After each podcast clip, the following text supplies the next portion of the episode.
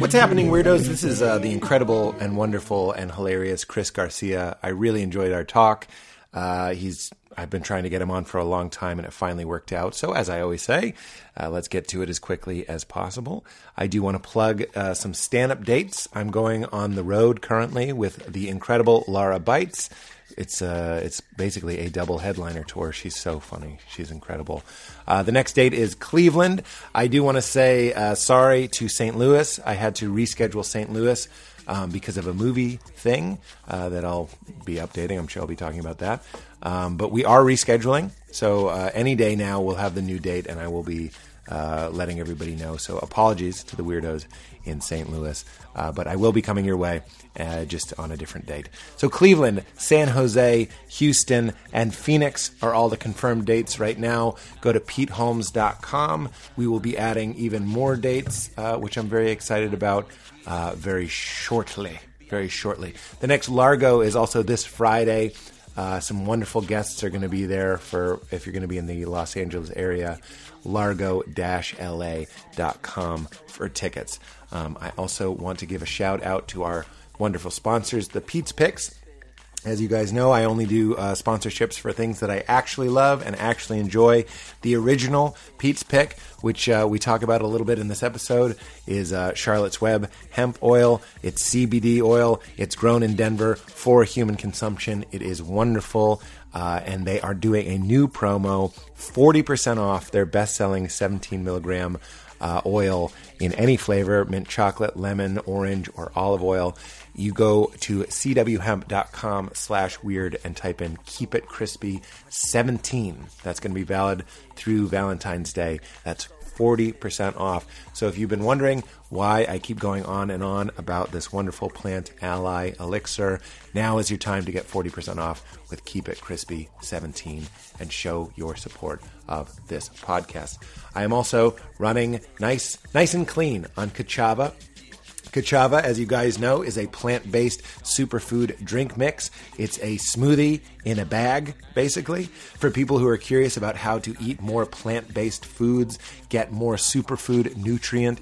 Uh, wonderfulness into their body. Kachava is not just a wonderful place to start, but it's something that even someone like me, who's been doing this for years, swears by. It is uh, a team of wonderful nutrient nutrient nutritionist type people, explorer type people that went into the jungles to find the most, most exotic nutrient rich superfoods that have been revered by tribal cul- cultures for centuries. It's 100% plant based. It's got omega 3s from chia and flax. It's got eight superfruits, 17 greens and veggies, no gluten, no soy, no artificial sweeteners or preservatives. It's got just enough coconut nectar in there to be sweet, just got enough uh, coconut milk, powdered coconut milk in there to be creamy and chocolatey or vanilla y if you're nasty. Either way, delicious. 24 grams of plant based protein to keep you full, 9 grams of fiber. It's actually delicious. It's like a meal in a pill. It couldn't be easier because of the, the mix of ingredients. You can add it just to water, shake it up in a bottle, and you're good to go. Keeps you full for hours. So, a lot of people use it for weight management. I use it because it makes me feel incredible. You get high from the nutrients from the maca root for energy, from the cacao, a wonderful mood elevating quality. It is, I swear by it. When I'm with the baby and I got to make food with one hand, or if I'm in a rush, or if I'm traveling on the road and it's hard for me to get greens and veggies into my body, Kachava is a wonderful thing to have in your life. Go to Kachava, K A C H A V A dot com slash weird, and you'll get 20% off your order and show your support of this podcast. Kachava.com slash weird. Thank you to our friends at Kachava, currently running on your wonderful miracle powder right now. And uh, try some Charlotte's Web, get 40% off now. And I hope to see you on the road Cleveland, San Jose, Houston, and Phoenix. And we'll be rescheduling St. Louis and adding more dates to PeteHolmes.com very, very soon. In the meantime, enjoy the wonderful Chris Garcia. You're so funny. Thanks, Pete. Let's talk about your stand up. Okay. what is going on? I see somebody like you that's so funny, and I'm just like, what is happening? That is my that's my question. Just what's what's Like, happening in well, the- general? I mean, the the level of comfortability and like how long have you been doing it? How did you get started? I, I I'm not just saying that because it's what we ask each Yeah. other. I really want to know because the end result is is really special. Oh, thank you. You're That's so welcome. kind. Um, well, I started in 2005 in San Francisco, and I just kind of dipped my toes. You know, I was watching Mike's, and then in like 2000, You went and watched? I went and watched. the best before. advice, right? yeah, I just, Just go went and and see how watched for bad like it is. six months, and I was like, "Oh, I can do this." Yes. You're like, Wait, this you is- went for six months? Yeah, Where you thought you could do I it? was scared. I was very scared. It's like, you know my childhood dream, so I was like scared to jump all the way in. Wait, you knew even as a kid you wanted to be a stand-up? Yeah, I recently found my uh, second grade yearbook, and Sister Perpetua, this nun, wrote to Chris, the comedian. and I was just like a funny little kid and just a ham and Wow. stuff. And I think she But was also being stand-up passive aggressive. specifically? Uh, yeah, she was calling you yeah, a, yeah. a little bit. yeah, that's what she was doing. for sure. That's like a joke with old old people. Yeah. Uh, this comedian. But you were interested in stand-up. Do you? What's your early stand-up memory? My early memories are going on car trips or waiting for um, the ball to drop on New Year's Eve, and my family and I would listen to this Cuban comedian named Alvarez Guedes. Oh, I know Alvarez. Yeah, do you really? I was like, so cool. you're like, me is- encanta Alvarez. He is the bit of the perito and the pero. Uh, dos peritos y uno pero. You'd say un pero, right? I'm I'm an idiot. Uh, keep going. And uh, he, he has like over 40 albums. No. Yeah, and- I should know who Yeah. He's very prolific. He also has a lot of street jokes that you're like, okay, that's a street joke and stuff like right, that. Right. Um, but I wonder, I wonder what i- if that's like what was expected and what people really wanted. You know what I mean? Like if a comedian's doing that, Yeah. Like a lot of guys from Boston that I would watch would do cl- more closely what I think their generation thought was jokes, which was the make me laugh. You better just tell me something funny. So I wonder if he was just like a product, obviously, of his environment. Yeah, totally. Something and you of wouldn't that do time, now, a of lot that of time. one-liners, Yeah. and then s- every once in a while it'd be this kind of subversive, like anti-communist humor, which was really No. interesting. Which he really talked about, like immigrating the United States and that whole process. Uh-huh. And he'd have like, you know, kind of simple jokes where he'd be like. Uh, talking about taking his like uh, immigration exam or whatever that you have to take and he's like uh, and he's like, I don't know how to answer these things. And he just switches to English and he's like, Who is the president of the United States? And you go, I don't know, Rockefeller Center? like, it's just like, that's really kind of silly stuff. But it cracked my parents up. And just as a kid on a car ride, I'd be like, This is awesome. Were they leading question? Were they getting along before the record went on? Is this like helping? Because in my my life, laughing meant like everyone was happier. I'm not saying they were always unhappy, but like anything that got us all laughing together was like such a gift because my parents didn't really get along. Oh, for I'll sure. say that for me. Well, my parents got along, but just life was hard. Or like Yeah. you know, they, from their experiences living in Cuba and coming to the United States, it def- it definitely wasn't easy. Right. So to make fun of it, See, white Made people it are to just the- making their own problems. yeah, yeah, We're yeah. just like, let's say we have this nice house, fine job, private school. You're kind of a bitch. Like they just have to make Yeah. conflict. yeah, we don't have therapy. We have Rockefeller Center. you know, it's affordable. The Pay punchline- once. you laugh a million times. Yeah. Uh, Rockefeller Center is a great choice. Yeah, it's of a- really a funny. fake president. Yeah. Because the Rockefellers, like, nobody really knows. You know what I mean? It's like the Koch brothers. It's Yeah. like, what? I don't know, but there's so many monuments and buildings. I love it. So they would listen to it together. Happy family. Yeah. Road trips. We have any uh, brothers, sisters? I have an older sister. She's twelve years older. Oh, wow. Yeah, and uh, she's not super funny. She um, she's funny in her own way. My parents are hilarious, and she's uh, you know, she's a little Oh. more subdued. She's like a, uh, I think since we're such different generations, and she was born in Cuba and had to come here, she grew up a lot faster. Uh-huh. So she was the one that was married at twenty, owned a house at twenty-two, had a kid at twenty-four. Like she was, she's very conservative. She's religious. Oh, wow. she does everything by the book. Catholic. Uh, Christian. Mm. Christian? Yeah. Oh, she, Yeah. she protested. yeah, yeah. She went. Because you went to Catholic school. It sounds I went to Catholic And school. so did she. Uh, yeah, but Although we- there's 12 years difference, maybe she didn't. I, I don't know why I assumed. she went to a Lutheran school. We went, I went to Catholic school not because we were Catholic. We went because the schools were bad, and so we had to lie about where we lived to go. it's I- like when you're not kosher, but the meal on the plane is better. yeah, yeah, yeah, it's the, it's totally. Um, the education equivalent. I love that. Okay, so you had an unfunny uh, sister who's getting living way really fast. Yeah, she's doing. She's like, I'm. I need to assimilate and Yeah. get things done and Yeah. have the life that my parents never had. And she just did everything. by And the you were book. born here. I was born here, and I had it easier. So I was like, I'm going to be a comedian. Look, it's in my yearbook. yeah, yeah. yeah. Did your parents really want you to be an astronaut? They really. They like, did. My dad. I grew up here in LA. and My dad would take me to the uh, LA County Science Museum. Uh, it was ca- or the California Science Center all the time. And so my he, dad would take me to the California Raisins. they had lower expectations. They're like, if you could sing in a line, that would be happy. if you could wear sunglasses and play the saxophone, and high tops, but naked for everything else. We'll be very proud of you.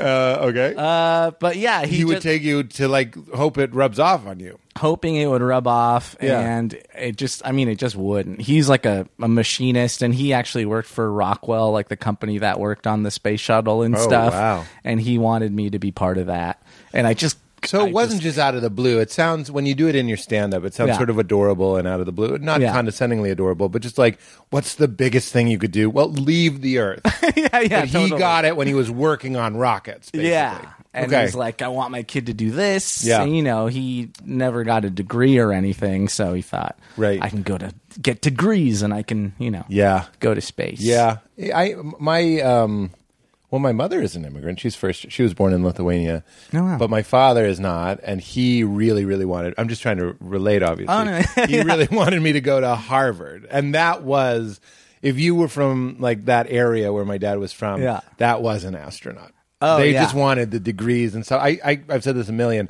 I think he's still disappointed still after I all didn't- this that I didn't get a like he wanted something to frame like a got- degree or something. I think he's over it if I'm if I'm being honest, but like it took a long time for him to be like it always it, two things. It'd say Peter was a hell of a hitter. He wanted me to be a baseball player. Oh, yeah, same. And then he really, Yeah, yeah. really. Uh, They put you in little league and all that. little league and my dad was very ambitious like astronaut he would put me in like the 80 mile an hour cage when i was like a fat six year old kid No, and he would just be like all right and i'd just be sitting there just like swinging pretend they're meatballs. I don't know if I can do the voice. I'm going to sit it out. no it's good you, you're allowed I didn't I'll- really do it. I did play the tape back. I Pretend didn't they're really do meatballs. it. I went pretend, and there was a little Latino in there, and then I went they're meatballs. yeah I you- whited it well, i up. think the problem is that you confused us with italians i think that's not the accent in the cuisine. yeah, pretend they're meatballs. he's got a spicy fastball and you're swinging a, a huge rigatoni, which is the most baseball bat of the pastas. So really, okay. So he was just a highfalutin, yeah and you were the only son. only son, kind I- of a spaz. Like, Really? Not naturally. Tell me good at everything. school. Your your nuns or were they nuns? They were nuns. And they thought you were a real handful. They thought I was And a they didn't just handful. mean your love handful. they didn't mean my love handles, though they were there. I looked like Rudy's friend from the Huxtables or from the Cosby Show. Wait, Bud? I looked like oh Bud. I no, was- the Bud, no, no, the no. white kid. I looked like the white kid. That kid was gold. Yeah, I was just like chubby. I His had name the was bulk- Peter, I think. Was it Because Peter? I would watch, and I was also I'm the reason I didn't I backed away from the accent. Yeah. Did not back away from love handles because I was like kids like us knew what love handles were way before anyone else did because we had them. Oh, and people yeah. were like, look at those, Yeah, look at you those. pinch 'em. And then I'd watch the Cosby Show, and there was Fat Peter, and I'd go like, does his name yeah, have yeah, to yeah. be Peter? Because I felt like that's what I uh, looked like. A lot of love to Peter, a lot of love to big bodied people out there. I, I- Yeah. I, mean that. But at the time, in the 80s and 90s, I feel like it was e- way more like, heh, heh, fatty, fatty, fat, Yeah. fat. And that's how I felt. My sister called me Pudge. I remember. I, Pudge? yeah, she still Did she calls mean me Pudge, Pudge. Fisk? no. Who was a baseball player, I believe. Uh, she, uh, oh, and I remember I went to a slumber party and we watched, um, what's the movie? Uh, wait, Stand By Me. Yes. And all the boys, we were picking which guy Of we get course. to be. And I was like, River Phoenix's name is Chris. I get to be Chris. And they're like, sorry, you're Vern, the fat kid that barfs pie. Oh, that was my I did the same thing. Really? Like movie of course when you're watching those movies, if you're the fat kid and there's a fat kid, you go, I'm the fat kid. Like that's me.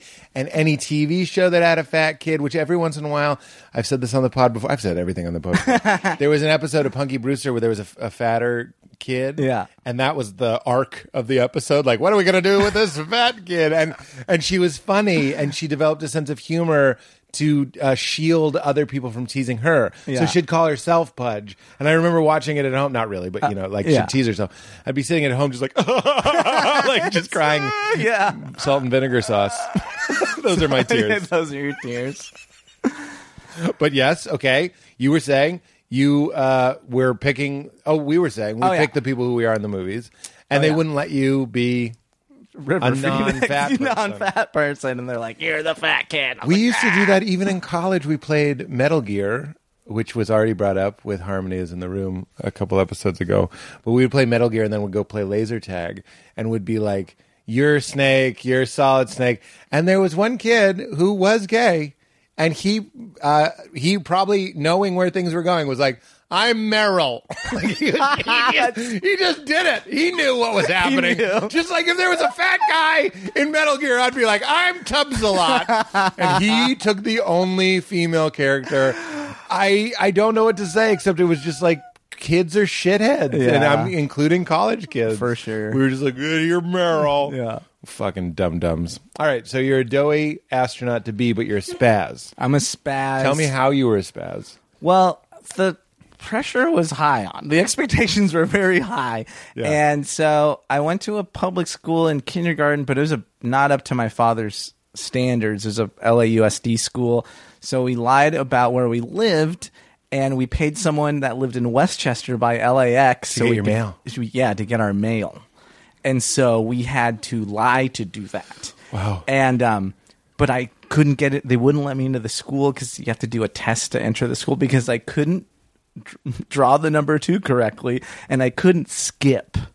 So and so. Wait, you couldn't draw the number two I correctly? That couldn't was do the test. number two. I mean, I could, you had to do your numbers and your letters and Yeah. a physical exam. Yeah. And so my mom, my sister, and my dad spent an entire summer trying to get me to skip and draw the number two, and it took the entire summer. And my dad would like, my sister was like, "I got the number two. and Can she'd you be like, draw how you used to do it? I Do you think remember? I just wouldn't. She was like, "You just have to close the loop," and I'd be like, "Ah!" like I couldn't. it's a circle. It's a circle, or, or like an upside down G. And she's like, "No, close the loop," and I just like, "Wow!" Oh, and I just my god, I love it. Um, and I just couldn't do it. And then my dad would take me outside and be like, "Okay, one foot, another foot. It's like jumping and running at the same time." And I was like, "I can't do it." wait. He wanted you to be athletic. He wanted me to skip to get into the school, and and like Wait, why did you have to skip to get? it into was this? part of the like athletic exam to get into this Catholic school. Like you had to like know your numbers, basic spelling, and I then somehow missed skip it. yeah, skipping. Everything you're saying belongs in the upcoming Golden Globe winning, Emmy nominated. I'm sorry you didn't win, but Golden Globe winning. You cleaned up at the Globes. but uh, the Chris Garcia vehicle, because Yeah. these are scenes I have to see. Your dad, with a lot of pressure, that's what makes it funny, is he needs you to skip or like life is over, basically. Like it's not going to work. This man is working 40, 50, 60 hours a week, overtime, driving to Canoga Park from Inglewood back and forth. Wow. He's spending his weekends just to try to get me to skip to get into this school. And then I get into the school and I'm like terrible. Like I pee my pants. I'm like a Oh. nervous wreck. But you did skip? I did skip. I finally at the bu- like the last week before I get into Oh the school, my like God! I'm finally skipping and doing the number two. So you're skipping and hopefully not doing a number two at the same time. No, no, no, just number one, just number one. you get in, dude. This is actually like if we can, it's fun. But there had to be like real pressure. I mean, this had to be kind of frightening for you. Yeah, a and- little bit, or were you above it? No, I felt the anxiety. Yeah. Like I knew the pressure was high, and I was just incapable of doing these things. And I think I just kind of free. I would get anxious, and maybe that would keep me from being able to do these Of tasks. 'cause I course. was like overwhelmed. Dude, I had a girlfriend that scared me so bad that when I got in the car, I couldn't tell you which way was. I remember it was. I've said this. Uh, who cares? I'm going to stop saying I've said it before. we were on our street, and she was like, "Go to Franklin," but she was scary. In her defense, Yeah. I'm always shitting on her. In her defense, I was probably like became like a bumbling, useless person. But she was like, "Go to Franklin," and Franklin intersected our street, and I couldn't remember which way it was because she made me so anxious. Yeah. So what I'm saying is like I know people to this day that if you're driving with them, they get nervous and they make mistakes that they wouldn't have made if they were alone. And this is you. Yeah, it's like when you try to parallel park with a friend in the car. That's right. You just freeze up. And then there's people. I think stand-ups have this Yeah. where you do better because people are watching, which is a real phenomenon. Yeah, It's a- that- there's a psychological term for that, like a certain type of person that does better because there's an audience. Yeah. and then there's most people I think that do worse because there's an audience. I, I enjoy it. I do, too. it's funny that as a kid I was so Look at how shy. we, we both keep looking to Katie. That's what you do. I said when Ant- Anton, is that his name? The other tech? Oh, Nolan. Nolan? It wasn't Nolan. Uh, Okay, it was Nolan. Fuck me. Fuck me. It wasn't Tony. It was Nolan. Good thing I didn't take a swing with Anton. I feel like if you shuffle Anton enough on a broken computer, you get the word Nolan. yeah, yeah. Uh, w- I we were talking about how we like having Katie here specifically for some reason I can't explain it, but women make me perform better. I think just something in my brain makes me go like, gotta tap dance for the ladies, and that's why we all I catch people looking to see if Katie's laughing a lot, and and Nolan sometimes too. feel more comfortable around ladies. Be like, right? Okay. I actually- I'm vulnerable to have feelings. Do you understand? Yes, that's right. That's right. Yeah. No, it's not as horrible as it sounds. It sounds like I don't know, aggressive, but it's actually Yeah, no, no. vulnerable. yeah, yeah, yeah, yeah. All right. So you were spaz. You Uh, were saying Skipping. Spaz, Oh, skipping grades, skipping, and like, no. I, yeah, and it was really challenging on my parents. And then because I also knew that we were lying about where we lived to go to this school, and I didn't necessarily feel like I belonged there. what a what a terrible thing. What a like a heavy thing to carry around. Yeah. It's like you're a, a spy basically. Yeah, Or t- you have to feel any secret for a kid. Do you remember that? Like the first time you had to lie to grown-ups and you were being told. Sounds like you do. Yeah. Very heavy burden. Harder for kids, obviously. Yeah, totally. One day, you know, in second grade, Sister Perpetua, my parents worked very hard, and they were, they, you know, my dad worked in Canoga Park. My mom, you know, she had a job at a factory, and uh, they were always late to pick me up, and so sometimes it'd be like four or five p.m. And Sister Perpetua just wasn't having it anymore, and she was like, and it's the '80s, right? So the rules are different. She was like. She's like, Where are your parents? I'm like, Oh, I, I think they're home. She's like, They're not picking up the phone. I'm like, They're home. She's like, I'm going to drive you home Oh my god. to this fake address. And she goes to Oh. the office and gets like this information card. And she's like, Okay. And so we start driving around Westchester and we pull Says up. you live at Rockefeller You live at 30 Rock. I quite don't know what that is yet. Oh, sorry, Lauren Michael. she does. She's a huge comedy fan. Are you John Belushi? I stay up every weekend. I'm always sleepy in church. Uh, crazy. Yeah. And so she's dri We pull up to this house. Dude, I hate this. I know. I it, they're like it, when she pulls up to this house and I'm like, uh, we moved, we moved, um, we no longer live here, and they must have forgot they didn't change the address with the school. That's good thinking. On the spot, I Good was because I thinking. knew I was like, this is my whole. You went, yes, and we moved. Yeah. And she went, what are you, Del Yeah. Close? She's a huge comedy head. oh, I'm sorry, Sharna Halpern, founding mother. Wow. What did she say? Did she smell a rat? no, she was like, "Well, where do you live?" And I was like, "Oh, um, I'll tell you." And then I was just like, "Make a left on Manchester and a right at La Tijera." Like, and I, I was take just, it back. This is the opening scene. I'm just spinning and just saying. And then I, stupid little kid logic, I was like, "Um, I usually lay in the back of the car." when my parents drive and just look out the window, but I don't really look at the houses or the sidewalk, so I don't really know how to get to my house. And she was like, "Whoa," and then she just drove me back to the school, and my parents were waiting for me. Is she in a habit this whole time? She's wearing a habit. And she's got her like hush puppy shoe with like those shoes. There's a crucifix hanging from like it was like the of course there is. um, the like Chevy Chase station wagon. Dude, if you think I'm directing this pilot, that we don't have your POV on the Jesus dangling from the rear view as you feel exposed and caught. Yeah, as if I needed more guilt. Yes, and there's JC looking right at you. Oh. I just run up to my parents and very quickly in Spanish, I'm like, "Estamos a mitad a llevar a la casa." Y le dije, blah blah blah blah blah, and just blah, blah, blah. and my parents. I just remember my dad just like put his arm around me and was like, "Thank you very much" to the lady, and he was like. Good job, little buddy. You're like you're not as dumb as I thought. You're in. yeah, I was like, okay, Maybe you could be an astronaut. You're like, come I on! can't. But I was funny in the story. Shut up, comedian. but yeah, that was like I think that was the backdrop, and I had anxiety as a kid, and my parents were How trying did their that- best, How did but that show up? you know, just that type of nerves and uh, not feeling like ne- I necessarily belong. Yeah. but then being the funny kid Because of? because of hiding my anxiety. Yeah, yeah, yeah. Be- you know, Isn't it weird that I'm like delighted? I'm like, oh, it was bad enough that you became talented? Yeah. Cool, me too. yeah. I, yeah, I, I totally was so freaked out, especially in high school. I was a bit much. I was a bit much and constantly, as you said, spasm. Yeah. Were you a big ham in high school? Were you like that So guy? hammy. I was that guy. So hammy. The teachers thought I was funny. Yeah. That's not good. like the kid, the are like, classmates are like, oh, That guy.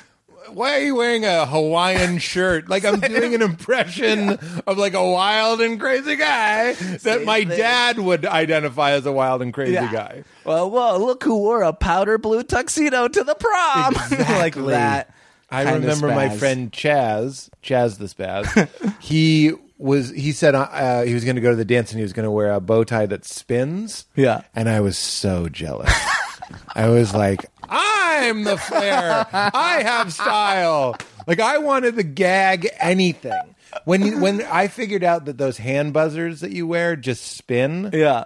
That don't actually shock you. I Yeah. was like so let down because that was going to be my thing Yeah, you're going to be that guy. the Joker in the Batman animated series. Basically, I just wanted to be and murder people. Did you do magic and stuff? of course, I didn't go to that level. I got. How dare you lure me in? Chris, I Gotcha. don't mean this as an insult, but you look like a kid who definitely knows at least one sleight of hand. I'm delighted by magic, and I'll pretend to do Good. it for fun. But I, I don't. I think I lacked the concentration to actually do it, Dude, To I- learn the sets and stuff. I'm my friends, the Gungers, have a nine-year-old who I am very close with, and it's uh, you know I'm close with the whole family, and I'm always trying to teach her magic, and it's it's teaching someone how to put together a grill. yeah, totally. you're like, okay, and then make sure you keep this wing nut hidden in your shoe. And like, I was like, how fucking lonely. and I don't even mean like uh, abused or neglected. No, yeah. I just mean like I was a little kid that was shuffling around the house with my mom, Yeah. gossiping. Sure. And then occasionally I'd take out like a, a magic book intended for 50 year old men in the 40s. Yeah. And I'd be like, you keep it in the in the brim of your hat? Like, I don't even do know. I In your fedora? Like, wha- I have to wear a fedora? what are spats? Thank you. That's what I was looking for. Some term. Snap your suspenders and twirl? Mom, I need suspenders.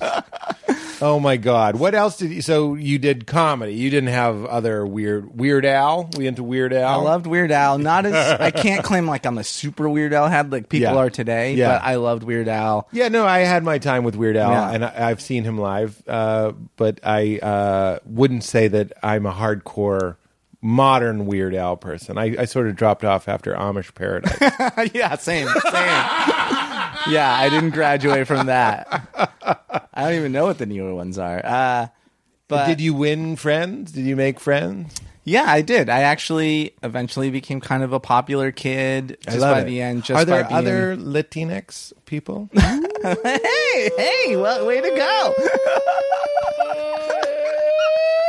Learned it from your stand up. Learned it today.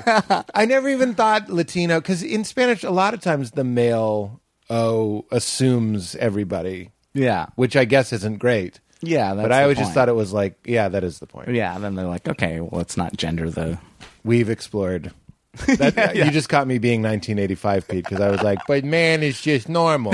yeah, but man, Man means normal. Man, like man, I'm a man. You're you're a man. If I tell you you're a man, shut up, man. yeah, Yeah, all right. And there's woman. And then there's one man, but that's man with an added. So, so Latinx. Were there other uh, Latinx people in the yeah, school? there was some in the school. It was mostly like Irish Catholic, uh, white school, but then there Did was it make like you feel special, or, or you? Sorry, keep going. uh, then there was like handful of like immigrant kids. Like there was like Marwan and Wasim and Glenn the Filipino kid, No, I know Glenn. Glenn the P. Glenn the P. I go him GTP. and uh, we all had mustaches in third grade, and like our parents Oh, rock it if packed you funny got it. lunches, like Oh you know, my and they'd be like, God. "Ooh, we, like someone would have pita, and I would have like matedva, which is like a Cuban soda that." The teachers, I, I got sent to the principal's office because I thought they thought I was like a second grader drinking beer at school. but No. like, but we'd be like, oh, look at these fucking assholes thinking this was a beer. Just like as like Oh my we God. related about stuff like that. More scenes in the pilot. You get sent because they think it's a beer. Yeah. It must have been a very beer-like can. Yeah, it's like a copper can, and it could it kind of looks like a beer. I guess. Yeah. I guess. I fe- I hope would be more sensitive Yeah, now. yeah. And read the word. I believe the Spanish word for soda is soda. yeah, yeah, so just a glance. yeah, yeah, Do you see a cerveza? yeah, yeah. But I wonder. You tell me. Would white people know the word cerveza back then? Probably not. Right. I don't know. In the eighties, I feel like yeah, that came later. Yeah. That's sort of like we like. I feel like I feel like my dad still wouldn't know cerveza. yeah. I, I'm going to bet a million dollars. yeah. You're are you from Illinois? oh, You're from Chicago area? I started there, but thank you for knowing that. I don't know why I thought that was so sweet, but I'm from Boston. oh wow, I My didn't dad know still says espresso, so I don't think he knows. that. cerveza. and then you ever correct someone by saying it back to them? Yeah, no, it's good espresso. yeah, yeah. He's like, yeah, I love espresso. yeah, ec- espresso can really he won't he won't hear you. That happened with me, uh, my mom, and Mari Kondo on Netflix. She's like, "Oh, the Chinese lady that throws stuff away." I was like, "She's Japanese." Oh, I love that Chinese lady. Oh My God, I'm like, "Ah, she's old. She's very old." I thought she was going to say the name wrong. She just got the country Yeah, she got the completely country. wrong. So what I was asking, and this might be a stupid question, but I ask them all the time. Who cares? Was there a feeling of specialness? You said the mustache. Yeah. So I was like, and and even interesting food. You you're looking for identity. yeah. Was it identity or was it man? I wish I could just fit in. Um, it was a little of both. I mean, if I go to my friend Leo's house and his family were immigrants from Italy or any one of their, ha- it, it would make me feel like, oh, okay, cool. Other kids' parents are from other places, Mm. and these kids are smart and good at school, and so we have this to uh, our our parents speak a little funny, Mm. and we speak to them in our home, our you know their mother language, and that's normal. Right. Like if I if that we didn't have that if I didn't have that it would have been very isolated. And there were no examples really of that in the media. Like you didn't. Like, I feel like now it's pretty not normal, but not unexpected if you might see something like that on TV. A kid that goes home and speaks a, a different language to their parents. You're not like, "Whoa, whoa, whoa, what is this? yeah, yeah, totally. But like, so you're not even seeing yourself reflected in the media. Is my point. So you only found it in your friends. yeah, which Yeah. was cool. And then you know, it was a very small school, and because of sports, I was be able, I became friends with like the um, the like the white kids or like the even the white bros. Yeah. where like I I think because my dad instilled that in me. I like I tried very hard at sports, and I would be like. I wasn't physically talented, but I was like the rally monkey, and I would dive for a ball and all that stuff. I, I was just like, I Which just shape ball are we diving for? which what? Which what, what were you playing? Uh, baseball. I played. Well, I played all the sports because I was kind of a Oh, so latchkey you kid. mentioned sp- uh, baseball. yeah, but because my parents worked all the time, I would be in after-school programs, or I'd be at the park or something. That's hilarious. So I've played every I single feel like sport. this is in our pilot too. Is, is, is there has to be something where it's like it has to be all girls or something. It's like Fight Club where Yeah. Marla is in the testicular cancer Yeah. support group. Yeah. There has to be something where it's like clearly you just can't go home yet. Yeah. So you're like you're in crocheting or Yeah. men can crochet. I'm just saying in the I 80s was- it would have been weird. And since my parents were late to pick me up, sometimes I'd be like hanging out with the counselors at the park, and I was, I got really good at chess. I'm like really great at ping pong. Really? Because I would play adults or teenagers. As Okay, a that's little just boy. magic on a table. yeah, that's just table. That's table magic. you know that's funny. I have a ping pong table now, Really? and I am like almost unbeatable. Really? And I am you keep it low and fast. low and fast, lots of spin, and uh, and I like sometimes I'll almost lose sometimes, and then I'll just like I'll like change almost into a different person. I'll just be like so focused and like determined. Whoa! And then I thought about it recently. I was like, I think this is going back to when I was a kid, and I'm like trying to show my self worth. To an adult, Yeah. you know, because I was like, I need to beat the counselor and show that like my parents aren't here, but it's not because I'm a piece of shit. Right. Like I'm like a good, I'm talented. At least, and you're putting on a show. yeah, I'm putting on a show. yeah, you're dancing for your dinner. Yeah, and which is Yeah. like as a latchkey kid of the '80s, growing up watching Cosby and Punky Brewster and all Mm-hmm. these shows, I think that all became part of, Mm. it, you know, jumped into my psyche and was like, this is how you. Yes. And watching, I'd watch Cosby, I'd watch like Eddie Murphy Raw on tape, or like feel. or uh, Steve Martin Wild and Crazy Guy. Like I had things on VHS. Mm-hmm. Well, oh yeah, that's- Is that Wild and Crazy Guy? Uh, I believe it is. yeah. Um, and uh, is it Let's Get Small? I don't know. Um, I think it might be Let's Get Small. and uh, I would just watch this stuff all the time on Yeah. a little VHS tape, and Yes. like I was like, that's. It just made me feel so good. Yeah. And then I enjoyed it so much that I think I was like, this is what I'm going to do. Yeah, I relate to that, man. It was obviously a different set of circumstances, but like I felt, uh, looking back, I can understand why, but I didn't know at the time, but I felt something in my stomach that I was somehow like different and, and weird. Yeah. Like I think my family life, and I, I, I love my family, they're fucking so weird. They're so weird. Yeah. And I think I went into school and I just saw people that just didn't look as weird as me. And that's when you're like, streaks on the China, never mattered before. And like just tap dancing. Yeah. And you want the bow tie that spins and you learn the magic trick because you're kind of battling like a weird inner feeling. You're trying sure. to change a feeling that you have. Yeah. I, I have to imagine you got good at talking to grown-ups too. I mean, that's a skill. Uh, if you're hanging out with all these counselor or you said teachers, Yeah. you're a child. You know, you think you're giving the show to them, but you're also learning how to relate to adults, which Yeah, is also very totally. similar to comedy. Yeah, and they would be kind of off the clock. So I'd Yeah. be like, "So, what's going on over here? like, what Yeah. do you guys? What do you do after school? Yeah, you file saw. papers or what's going on? Did And, any teacher in particular like take you under their wing? Did you have a friend that was like that saw what was going on and Not- because for the pilot we do. and guess who plays him?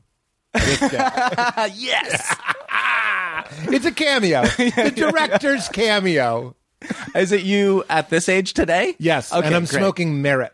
okay, perfect. so you like me, but I'm also smoking around Yeah. you in the car. yeah, Uh, I don't know why it's happening. um, I didn't really have that as.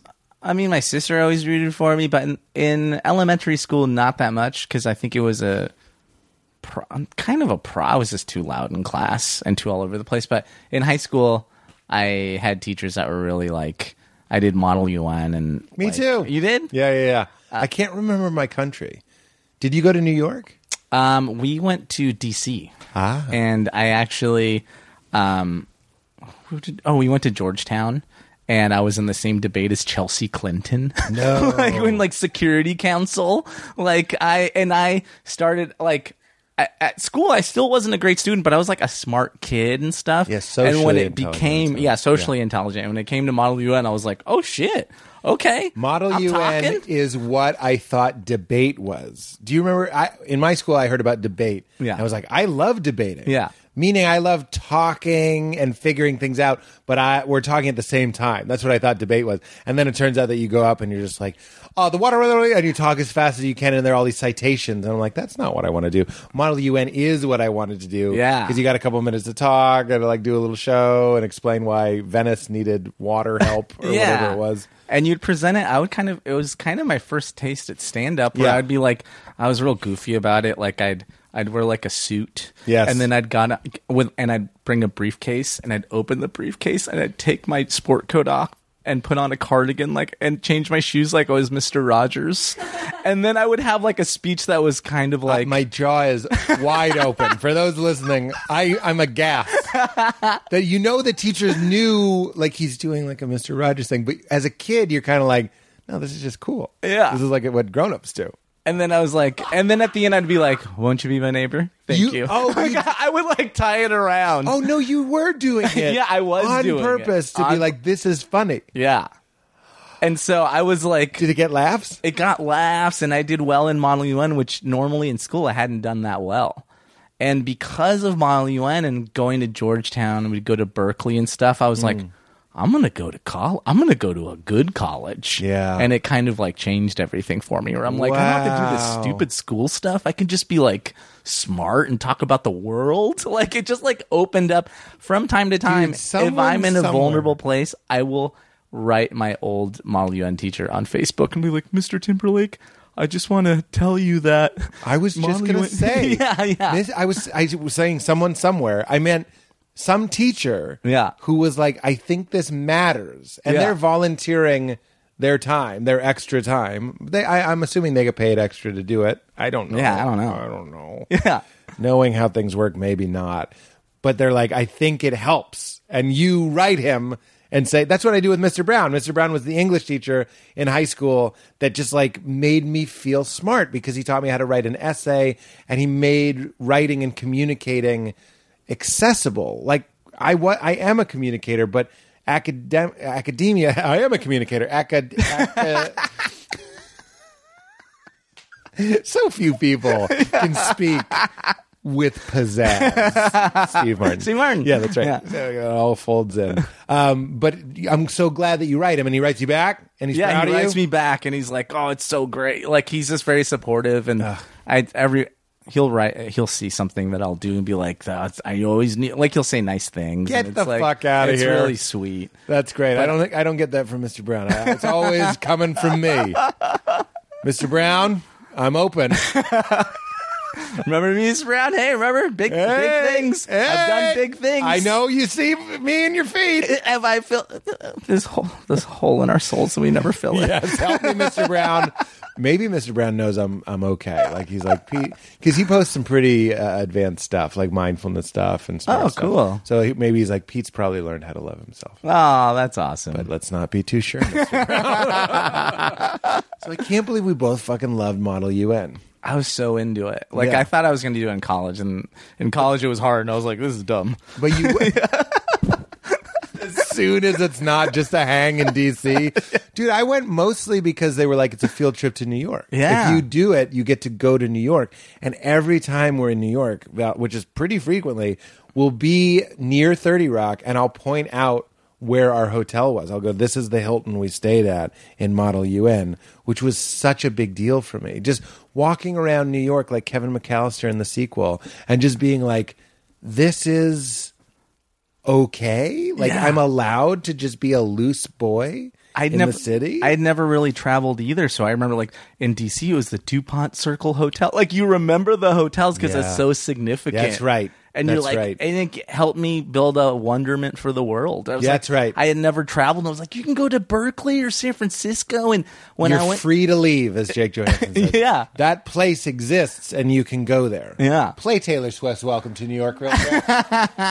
we was back to bags on apartment floors. but even like going to debate at Berkeley, I remember. So you did go to a good school. Yeah, I did, but no, but Chris. but in high school when I in Model UN, I was like, I resolved to go to that school. I was like, I'm gonna go to Berkeley, and Wow. I I went to community college first. Like I I couldn't go straight to Berkeley, and so I went to community college and got really good grades Yeah, to show that Yeah. you were ready. Yeah, and then I just transferred to Berkeley, and it took me seven years to finish those last two years.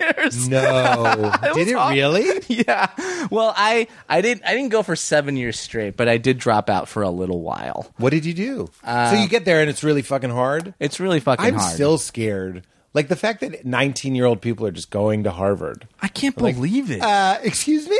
like that scares me to this day. I feel like I'm maybe I can now. like Yeah. I'm enough of an adult, Yeah. and a professional to do this today. I feel like you need incredible time management skills Yeah. and also priorita- prioritization skills. Yeah. Meaning, they said we had to do that, but I'm socially intelligent to know that it's probably more important to focus on this in this class than that stupid thing that guy seems like a hard ass or whatever it is. So I'm going to deprioritize that and focus on this, and I'll shine. And at the end of the year, I'll be the, the valedictorian. That is way more than just book smart. That's Yeah. like school. I know it's weird to say school smart, but it's like job smart. or Yeah, you have something. to be organized and diligent and professional. Who can do that. Some kids. Thousands of kids every Yeah. year. Not me. but it was really hard because I, went- I had really small classes in community college. I was in an honors program with just a couple kids, and it was like, you know, I, I learned just some of my favorite books, and I really liked them in philosophy classes. And then I went to Berkeley, and it was like 200 kids in a Shakespeare class, and we're going to read the first 27 plays, one play every time we meet for class. And I was like, what the hell? And I was like, well, I One guess play I'll- a week? yeah, one play. No, a class. So like every like a Tuesday it'll be Romeo and Juliet. And I'm going to Thursday it'll I'm be gonna Macbeth. jump in front of this car. yeah. Katie, open the door. I can't, that's going to give me. I had a, a school dream last night. Yeah. Last night I had a school dream that I was like, I have to learn all these flashcards. I It's still about- get 'em. Yeah, last night. yeah, yeah, that's and so even in the crazy. dream, I said, "I'm a comedian. I don't need this." And then I, s- I kept studying those flashcards, and they were weird words. they were they weren't real words. They were like demonitor duration. demonitor duration. It's a noun. That sounds like a verb. I am still freaking out. So, what? The, when did you decide to take time out? Um well I And who are you, you magical man that you were like, I'm going to go to Berkeley, and then you did. And then you were like, I need some time off, and then you did. This is like really powerful agency and like weird man. I don't mean supernatural manifesti, but you were like, I'm I'm steering this ship. It's fucking great. thank you. I've actually never thought about it Wow. in that way. Or I'm like, Yeah. oh wow, I did make some decisions. Yeah. And I went for it and I Yeah. did the things. It's fucking incredible. Your parents must have thought you were the coolest. I hope they told you and tell you it's incredible. I mean, that's a, I feel like if my I'm saying this as a parent, if my daughter is just like, and I just realized I, I need some time off. I'm going to do it, and I'm like, excuse me, Hillary Clinton is that you? I meant Chelsea Clinton, but I said Hillary. Fuck. Well, thank you. It didn't feel like that at the time. I, you know, first breakup, first heartbreak happens. Oh. And I had like a high school sweetheart, and she was away at college, and we're doing long distance, and she cheated on me. And for my little sensitive heart, it was too much to bear. Oh, and I was like, it was the late 90s, Hmm. you know? And it's like, Elliot Smith was there for me, and it was real sad boy time. No name number three. yeah. Throw Alexa, play no name number. you had an Alexa. I just start weeping and writing bad poetry all over again. Excuse me, can I grab for a clipboard Oh at my the God. slam poet? when my wife left me, I wrote a song called "Waiting for You to Come In" because I was living in an apartment. This is so embarrassing. It's an Elliott Smith song. It was just basic. Like, isn't it's not a good Elliott Smith song, but "Waiting for You to Come In" is such an Elliott Smith really is. influenced. Like that was the refrain. Yeah. I'd sing about my sad little life, but I'd be like, "But I'm still waiting for you to come in." Oh and my I'm like, gosh. Is this the Goodwill Hunting soundtrack? Because I'm fucking killing it. I did the same thing where I was like po- poetry and music, and so I was in bands that were all so much. I might have, yeah, it was like. I was in a band. It's embarrassing. I called can't- Love Minus Zero. Love minus Yeah. zero. I didn't name it, but a band member did. But it was like it's after a Dylan song. But we're like so emo. We're like, yeah, love minus zero. oh my god! Still- What did Dylan mean when he said it? I don't really even know. I don't know. It just came out. Love minus zero is still love. I was trying to rhyme with hero. Get out of my face! Not everything I say is brilliant. Then he moonwalks. Oh my god! What's he doing? in those shoes? Those are cowboy boots. You ever tried to moonwalk in cowboy boots? I'm trying to do more relatable comedy. You guys ever uh, moonwalk in cowboy boots? Boo. So you were in Love Minus Zero. Love my what were you Zero. playing? I was playing bass and singing my heart out. I played bass and sang. In my Really? Yes. I. Why did you pick bass? Because I picked it because I was like not quite in my fullness, meaning I couldn't yet be like I'll play guitar. So there was kind of like a shyness. I was like, I'll be the bass player that sings like Sting. That's exactly what I did. Where I'm like, I'm not gonna really be the guitar guy. I'll just thump thump Yeah. thump thump thump, but I will emote while I do it. That's it. and that's weird. People that sing and play the bass. Somebody needs to sit them down and just be like, you know, if you play a power chord with the same root note, you're the guitarist. really? are, you, are you are you serious? That's like what a therapist has to say. Just go like this and play the bass. but how do I play a low E? Well, just pretend your fingers over the bridge. I remember when I figured that out, when I figured out I could play every song on the guitar if I just played a power chord over the same note. Yeah. And I was like, I could have been the front man. I was the front man, but it's Yeah, uh, I was a front man bass player. Yeah. yeah. Um, Love minus zero. but it was tough and so i was like i need to do something to cheer myself up and i was like fine i'll take a Oh, love improv minus class. zero wasn't didn't do it wasn't putting a skip in your step. Didn't do we it. worked so hard on that skip. That's your dad. Didn't do the voice. i appreciate Do it the skip. That's your dad. so i take an improv class and i really love it like Yeah. i'm like this is great and at the end of How the, old are we now, right here i'm like 20 maybe buddy? We're fucking brothers. Man. Are we That is really? right around the time. I mean, I did freeze stuff in high school, like low the lower levels of improv. Yeah. but then in college, around twenty is when I started doing actual improv, like scenes and stuff. yeah And so that's what you were doing. So in college, i'm in college i'm taking this class it's at the um Albany Community Center. It's at a community center like off campus that I had to like take Bart to, uh, Whoa. and it was mostly adults. I was just gonna, s- dude. This show sells itself.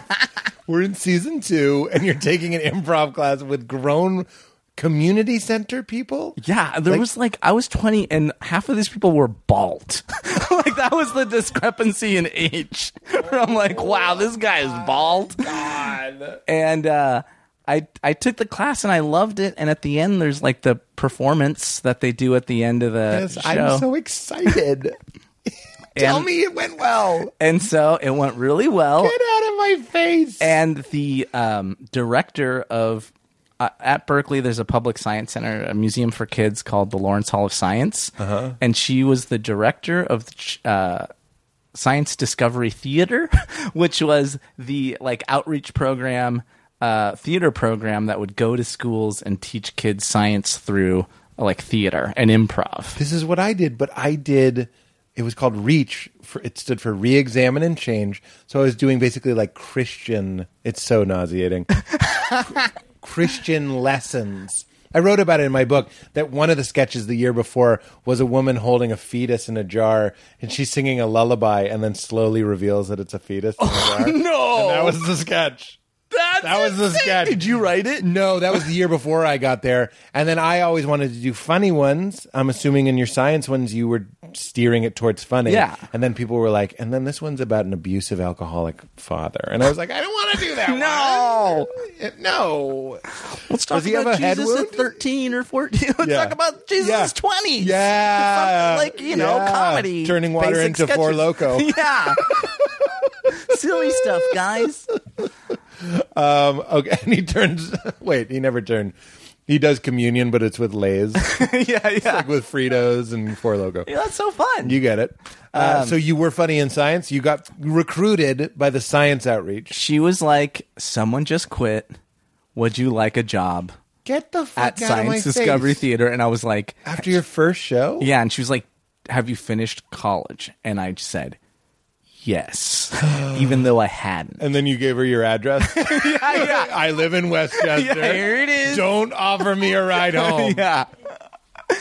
But Dude, you learned the good social lie. Yeah, You did. know, it's like I guess it's uh, something in the fabric of immigrants or something, or my parents, where you Or just, have just- to maneuver the system. people that are realizing that it's like a fucking stack deck and Yeah. every once in a while you have to be like because again i feel like my dad had that too in in weird subtle ways would teach me like every once in a while it's okay to be like yeah i can't think of one but like yeah that's right and then w- you'd get what you need it sounds so shady but i, I promise it was always harmless Yeah, Like this, was one. like my also my parents. My dad was out of work and stuff, and I was like, I can make Money. twenty eight thousand dollars a year. I'm gonna be a hel- I'm gonna buy a helicopter and be a millionaire. like I thought it was gonna be like a life changing amount of money. you ever do that where you're like if it's 28 a year that means in 10 years i'll have a billion dollars. yeah, yeah. That's, You don't know anything about taxes or life expenses. You basically need the Cosby Show scene with Theo and the Monopoly money. yeah, yeah, yeah. Totally.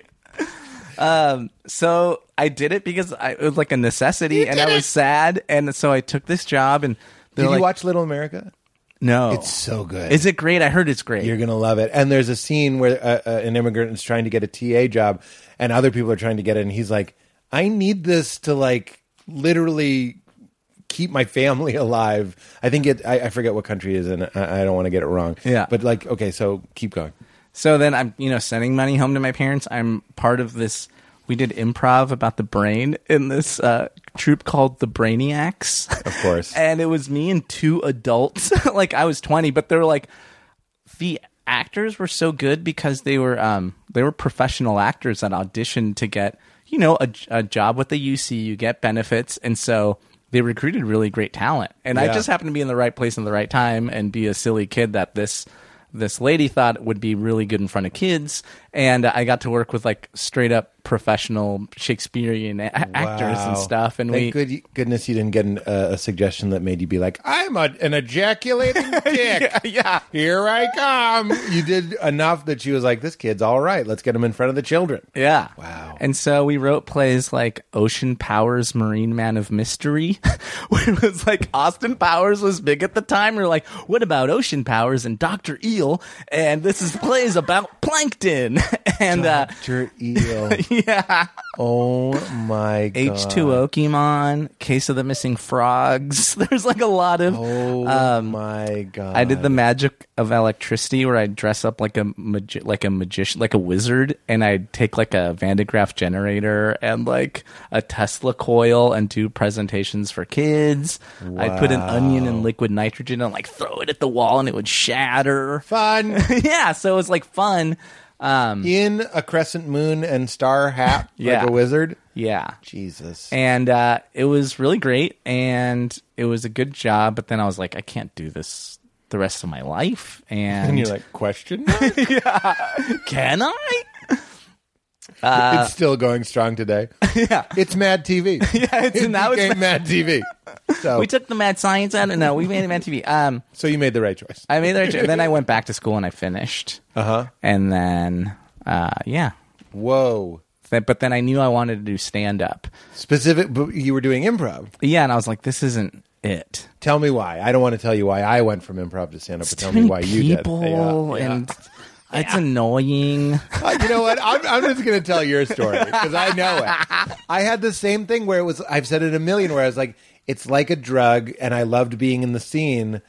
But unfortunately, I just had to lean into my self centeredness. I was just like, I want to just be the only one out there. I want, I want all the risk and all the reward. That's what it felt like doing stand up, as opposed to being like, wow, we were off tonight. I just want to be like, I'm depressed. I suck. But then when it was great, I was like, I'm the king. Exactly. I'm the best. I'm giving myself a ride to Westchester. yeah which is it's weird to think about this way but the brainiac sometimes was frustrating but when i was doing magic with electricity yes. i loved it Yeah, that's right. it was just myself But that's what you it's- improv can be good at uncovering a stand up too. It's also obviously awesome in its own right, but you can always tell the person that's like, you might be happier. Someone just hands you a stool and a microphone. yeah.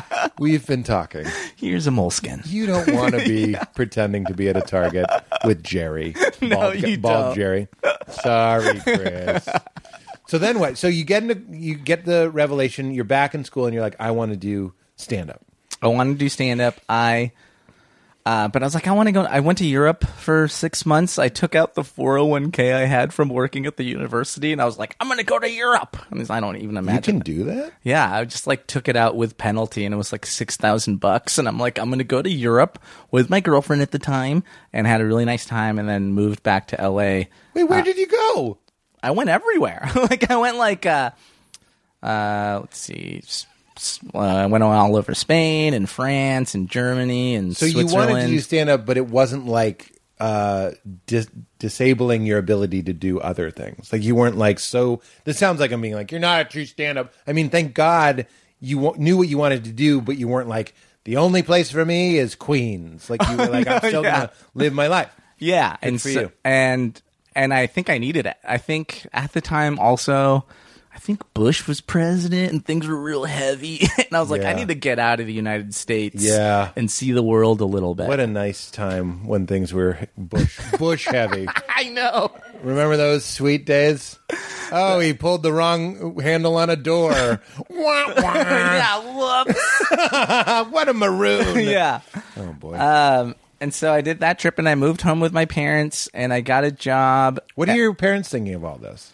They, They have like a comedy fluting. That's not NASA. well, I didn't really tell them.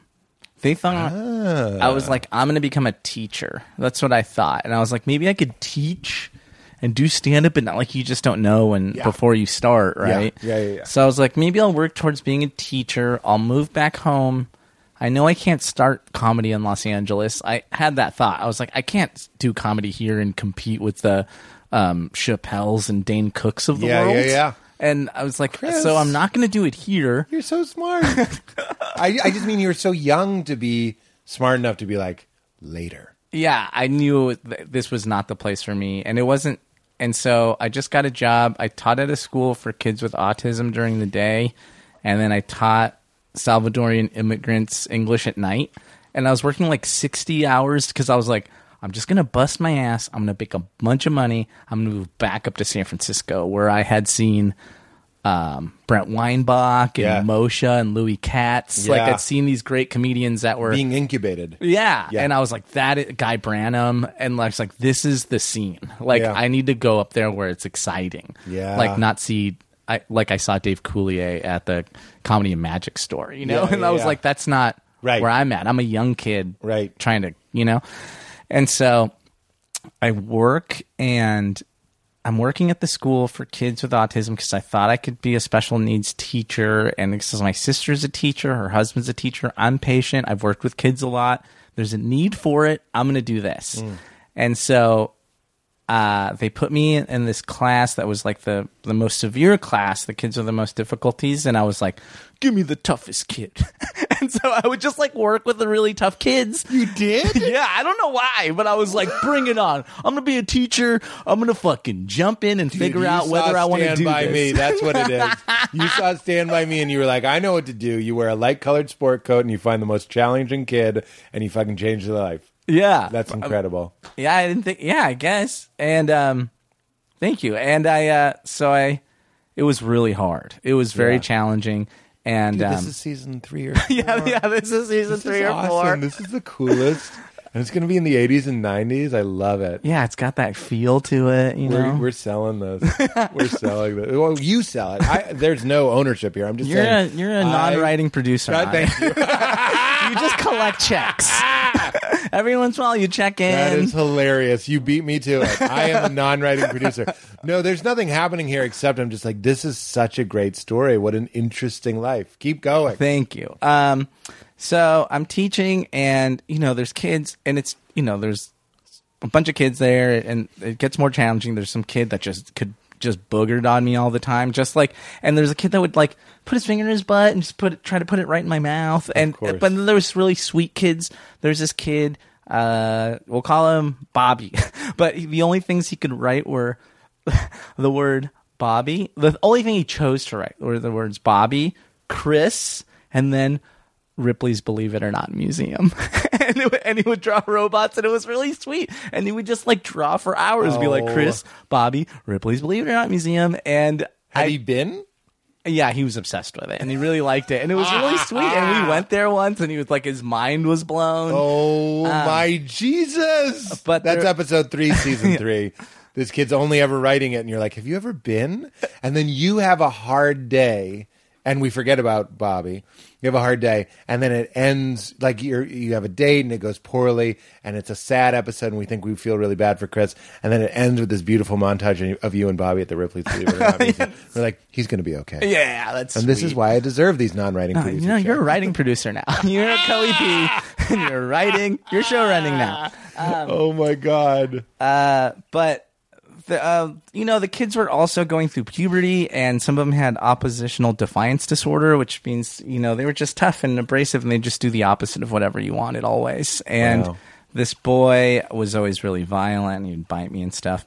And one day we had to take him into a padded room where I was just his one-on-one aide, and we'd play chess to de-escalate him, and he really liked it. And he was like 11, and I was like 24 or something, and um, he would just like capture my piece, and I'm good at chess, and I've been playing just as long as this kid. He would capture my piece and be like, "Bitch." I can't handle this story in a padded room, In a padded room. losing at chess with an eleven-year-old. Yeah. And that boy was Bobby Fischer. You found I him. Oh, found You him. found him. I found him. That's incredible. And he would just keep on, and I was like, I'd get very upset, and then I'd go, Into your ping pong zone. uh, yeah, I'd go to my big bot, and I'd try to be him, and he would say worse words. like he would say the f word, he'd say Oh. the n word, and I'd be like, Bobby, could you pick another word? And he would just eventually beat me.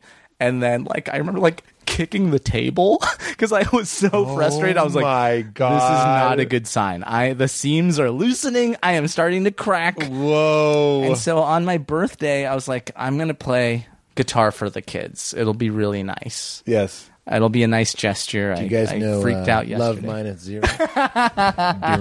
Ding-dong, ding-dong, ding-dong, ding. I, I play like a unplugged bass to the to the class. I love an acoustic bass. If there's an acoustic bass at a party, I'll pick it up. No, it's electric. It's electric. It's Oh, I'm just- sorry. it's just whatever you can hear. yeah. Um, I play "You've Got a Friend" to the kids. Good It's choice. like this is a sweet song to play. Uh, we'll call him Bobby, new Bobby, Bobby Two. Bobby oh. 2.0. is um he's watching me play guitar and he's cleaning after uh, you know the kids would have chores and stuff and he was cleaning the cupcakes that we were having off people's tables and he had simple green uh the cleaning spray and uh, he runs up to me while I'm playing, sprays me in the eyes with simple green, takes the guitar and just and it was like one of those half size guitars. He takes it and just like like smashes it you? across my own head Oh my and Jesus. so I, I'm like, okay, ex- uh, excuse me, uh, and I just like go to my car and cry, and then James I come Taylor back. comes to the window. Hey. Something in the way she moves. It's not quite relevant. And then he goes, Mexico. Nope. Nope. Cuban. Uh fuck it. and so then I, I just like, I'm so sorry. I quit. I like, I was like, oh, it broke you. It broke As me. it should. I mean, understandable. I mean, yeah, it totally broke me. I apologize. I didn't finish the semester. I was like, hey, I, I sincerely did this because I thought I wanted to do this. And I've learned that it's not for me. And then I just I moved up to San Francisco to start stand up.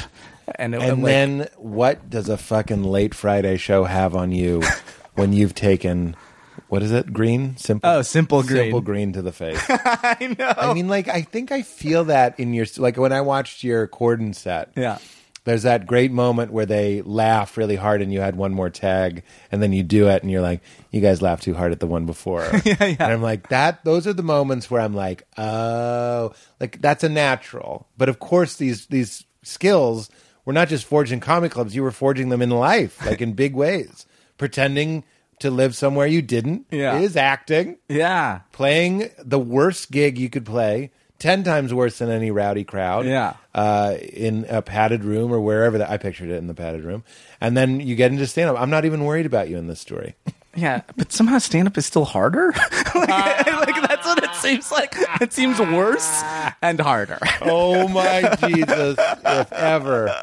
So you start doing stand up in San Francisco. yeah, and then I just I started How? Oh, in 2005. Open mics. open mics. I remember I went to um, where'd I go? I went to the Mock Cafe where everyone starts at the Mock or the Brainwash or these different cafes, and I remember just lo- like I did okay. like You did. I, I remember I saw Reese Waters who still does co- comedy. I think he lives on the East Coast or something, and uh, he he could just kind of smell it on me. He's like. First time, and I was like, "Yeah," and he's like, "Let's go get a beer," and I was like, "Okay." Wait, after? before. Before. and th- but I I think I drank too fast and too much. Oh. And I was cuz I was so nervous. Yeah. And the host um made a big stink about being half Mexican and half Jewish. It was like his whole thing and it was real sticky, you know. Yeah. And I just take the mic and I'm like um so and so says he's half Mexican and half Jewish. I don't know whether to hate him or hate him. That is hilarious. and I was obviously joking. Like I don't think that, but That's- it did really. It like me- the rest of the set went fine because I of can't That. believe this story. I lo- I'm also trying to think of the hack jokes that he may have made, like he does your taxes, but he takes a siesta in the middle, Yeah, yeah, and yeah. stuff like that. And then you go up and destroy with that. And then afterwards, he pulled magical me man. aside and he was like, "If you're gonna be, heck- if you're gonna heckle another comedian, be funny." And he just like went in on me. No, And I was so devastated that you know when you're Yes. first when you're he should first have come up and been like, "That was good, man. yeah That was good." but he was hurt and I I'm was like half Jewish, half Mexican. fully impressed. wow, "Ah!" no, he was totally devastated Oh. he was mad. he though. was mad I can't believe it. Some people would quit if somebody if somebody yelled at me. I'm so adverse to conflict like that. I went away for months. You did. Yeah, it totally fr- it totally scared me because you know I when you first start, completely understand. You think anyone hosting an open mic is a professional comedian? Yeah. you're like this guy does this for a living. Yeah. and I j- just you know showed up at his house and took a dump on the dinner table. Like it Yeah. was like I felt I was like I really blew it. I'm probably gonna I'm probably not even allowed to be part of like a But comedian. you're making like it's not even about him. It's a joke about like racism, basically. Yeah. And he took it personally. he took it personally. Is it- We don't know who the host was. I just wonder if they're still doing it. I don't know if they're still doing. I feel it. like that's not gonna work. I know if it was that long ago. I Yeah, don't know. I don't know. I hope he's all right. Me too. yeah. not uh, not even just saying that. That's I Yeah. Um, hope we got over that. Uh, so you crushed, and then you took months off, understandably, to recoup. Yeah, and- sensitive Chris with the cheating girlfriend in high school. Felt and real now, bad. And now you're being yelled at by a half Jewish, half Mexican man. Yeah, and then just started all over again. I think in like the summer or something. the same club. Um, no, I went to the brainwash, and then then I started going all around and learned that I was like, oh, you have to do this every night, all the time. Yeah. And I was I'd gotten back together with my high school girlfriend who had broken up with me, or who we broke up with because we she cheated on me or whatever. We got back together. Um, we went to Europe together. We moved to San Francisco together. Oh, wow. And then I started stand up, and then like eight months into it, we're like, we should tr- each try to go live our own dreams. Like, you should go be Oh, a pastry chef like you want to. I'm going to do stand up because we're not seeing each other enough. And I think this is the time where we have to go do our stuff. Chris. And uh, she's great. We know we never got back together, but she owns her own cafe. and like, I'm a Hey. working stand up. like, you know? incredible. So uh, that was kind of a cool Season Oh, thing. Five. Yeah, season five. opens in the in the ca- in the cafe. Like it's like a really boring opening, and you're Yeah. Uh, like, why is Chris just eating a scone? yeah. and then she comes over, and you go, "This was a really great scone." Yeah. and you kiss her lovingly on the cheek, but in a friend way, and then her wife comes in, Yeah, and yeah, you go, totally. "Treat her right." But you don't leave. You go in the corner where there's an open mic. Garcia. You know the show's Perfect. called Garcia. It's got to be. it's got to be now. Or gra- whatever you say. boss. Gracias, Garcia. yeah, yeah, yeah. Gracias, Garcia. Oh my God. But then I just did stand up in SF for you know years, and at first I talked about my family a lot, and then I didn't because then I was like, you know, it's ha- it's hacky or something. It's really hard. It's like Chelsea Peretti's joke where if uh, men got their period, that's all they talk about, but it, women do it. So, like, similarly, I feel like non-white comedians get accused of Margaret showing it a Yeah, little for bit. sure. And it's like, are you going to do your dad's voice? You going to do your mom? Okay, we got. When it's like, yeah, if you grew up in, if that's what made you unique, if that was your identity, yeah, that's what we'd all be these are talking the about. circumstances of my life, and Right. these are the people that make them up. You Right. know, and so, Right. but I didn't. I wasn't confident enough to accept that. So then I became like a raunchy comedian for a while. Yeah, it was weird. Ah! Now It was you are like, I'm an ejaculating dick. yeah, totally. and the science woman is there. I was here to renew your contract. Not anymore. But you, what do you mean? Like you went real dirty? yeah, like sex jokes, like crass jokes. Just but like, by design, you were like, that'll be my move. Well, I kind of was doing it anyway. Uh-huh. And then I was like, I got to ditch this mom and pop stuff. and I need to go hard. And then um, did that. I even played guitar for a while on Okay, stage because okay. I was like, I could play guitar. I didn't realize that I didn't have to. Were you singing songs, or were you doing it more like a Nick Thune kind of strumming? Funny songs. Sure. Like, I was just really. funny, dirty songs. No, not dirty ones. What Just, like- rhymes with ejaculating? Venus? evacuating Venus, like an astronaut, Dad, evacuating Venus. I'm an ejaculating Venus. We cut to the crowd, dead silence, and you're like, I think maybe I should talk about my family again. Yeah, basically. Um, but then I start like my I started talking about my family more and just more of a natural way, and then um, my dad got he actually got sick sick he had Alzheimer's disease. Yeah, Katie told me that's why I'm nodding. Yeah, 'Cause I, I remember you have a podcast now, which is called scattered. edit that out. Called Scattered. edit me repeating it out too, please. About your dad getting Alzheimer's. Yeah. which is a very, very. I don't have to tell you this, but it's a. I understand it's a very, very heavy thing. It's a slow motion sort of disease. You tell me. Yeah, it's very slow and it, it never gets any better. And it's like watching someone disappear right before your eyes. Yeah. But it was, um, and I was living in San Francisco. My parents were here in Los Angeles. And um, my dad just disappeared one day. And What does that mean? He, well, my mom called me to let me th- know that she came home and my dad was gone and she couldn't get a hold of him. Oh boy, So she, like, he had, um, he'd wandered off. like a fugue state, which we all learned from Breaking Bad. yeah. like you just forgot where he was going. Yeah. maybe forgot who he was Totally. and just went. He just went. What and, a nightmare. And it was like 6 p.m. I was like, How long has he been gone, mom? And she was like, Since 8 in the morning. Whoa. And I'm like, What? And she was like, I was like, Call the cops. She was like, A little Latino lady. She's not, she doesn't, she was like, I'm not going to call the cops. Like, what Right. are they going to do? And I'm like, Right. So, like, I called want me the to cops. rat?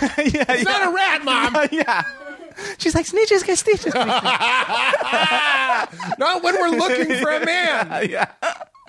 Wow. So like I call 911, I call the police and I call my friends back home and they're like wandering around. I have a friend walking around the South Bay Galleria with a picture of my dad and people knocking door to door. Wow. And um the cops called me like 2 hours later and my dad had made it all the way to South Central LA from Redondo slash Torrance. How far is that? That's like an hour drive or, or like and it turns out he took the bus he just start he got on the bus and just started taking different bus lines and then he ended up by the coliseum Wow. from you know south of 20 minutes south of the airport Wow. you know and so i uh i had i had a sh- weekly show in san francisco at that time called the business and it was every wednesday Yeah, I've done the business. yeah. Yeah.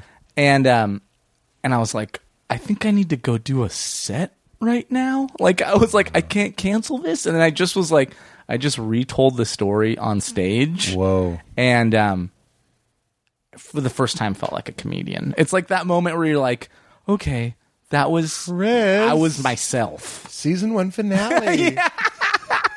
I'm sorry, we're gonna have to skip some. We'll, we'll get a lot of that other stuff in flashback, but that has to be in the. in Yeah, the- we're operating on different timelines. Yeah, we're jumping. This is Yeah, yeah.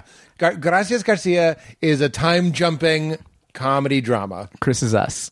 Chris is us. Chris is us. Wait, why is it called Chris is us? Like this is us. oh my Time. Jesus, Chris is us. I was like, write that down. No, don't. That's our Um, impulse. Everybody loves Chris. Everybody, damn it! Oh yeah, that has been. Everybody hates Chris. Yeah. Everybody- anyway. Yeah. Um, I it, when it was such, and there was only like seven people in the crowd that night. But you did it. But I did it, and it felt. I was like, th- we know when you think of the people that you look up to, and you're like, that's Pryor or Yeah. Lenny Bruce. I mean, it's not on that level or anything, but personally, I was like, I was myself, and I was vulnerable, and Right. I was just in the moment. Yep. I, I didn't. The jokes were there. It's like you took this unformed ball of dough, but you pushed it through your talent, and it came out as like sliced bread. yeah. My- sorry, my phone never rings. Everything's fine. Okay. Great. I think he's just calling to say hi. That's awesome. Yeah. Um, but where were we? Yeah, a million pardons. You felt like Pryor. You were better than Pryor. That was better than Pryor. Better I than Lenny think Bruce. Pryor's and Gar- uh, Garland's. oh my God.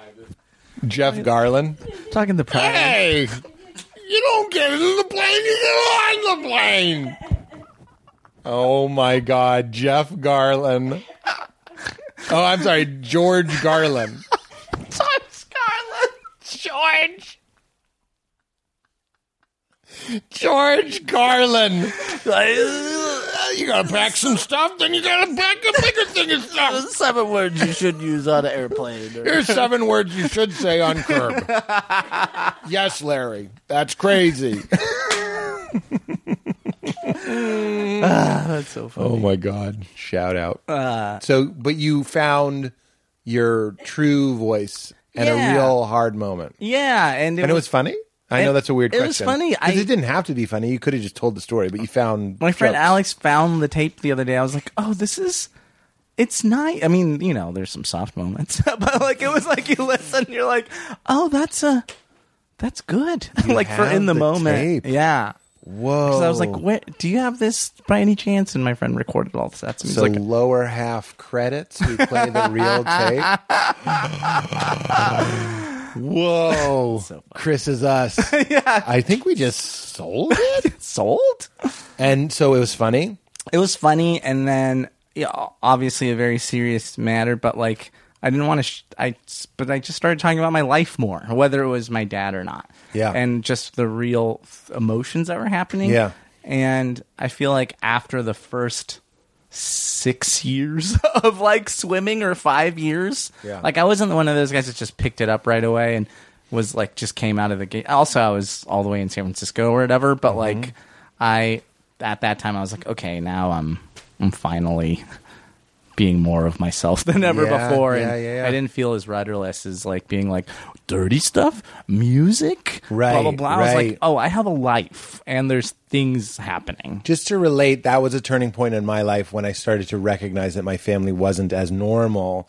That that's not code. Everybody needs to realize that their family is unique, no matter how normal it might have seemed. Just because there's four of us and pretty standard, but then you're like, wait, it was kind of nuts, and you realize that you are like even as something as simple when I realized like. Wait, not everybody went to Christian college and not everybody thought they were going to be a youth pastor. And then you just go, oh, that's my story. And when other people help nudge me into that, it's like I, I see it with Kumail too. For the first 10 years of stand up together, he never talked about being from Pakistan. Yeah. And then later you do the movie, you know, you figure out the fullness of your perspective when your skill level is ready to tackle something that you could tackle very poorly if you did it right away. Totally. Yeah. and it was just that time. Yeah. And- Wow. And, I feel like it. I mean, it saved me in a lot of ways, but it really was, and it. I mean, it just helped me get through the difficult parts Of of, course. Alzheimer's, and you know, my mom and my mom's very funny and stuff like that. We would joke about it, but like, Yep. fine, like humor came full circle. Not even right being when this, you needed it. Yeah, Yeah. So that was really, that was cool. What And- did, what were you doing? Your dad went so so far an hour drive from his house. Now you're doing the set that night. I feel like the rubber's meeting the road. You're going to figure out how you're going to be involved in your dad's illness. Yeah. So I start coming home more.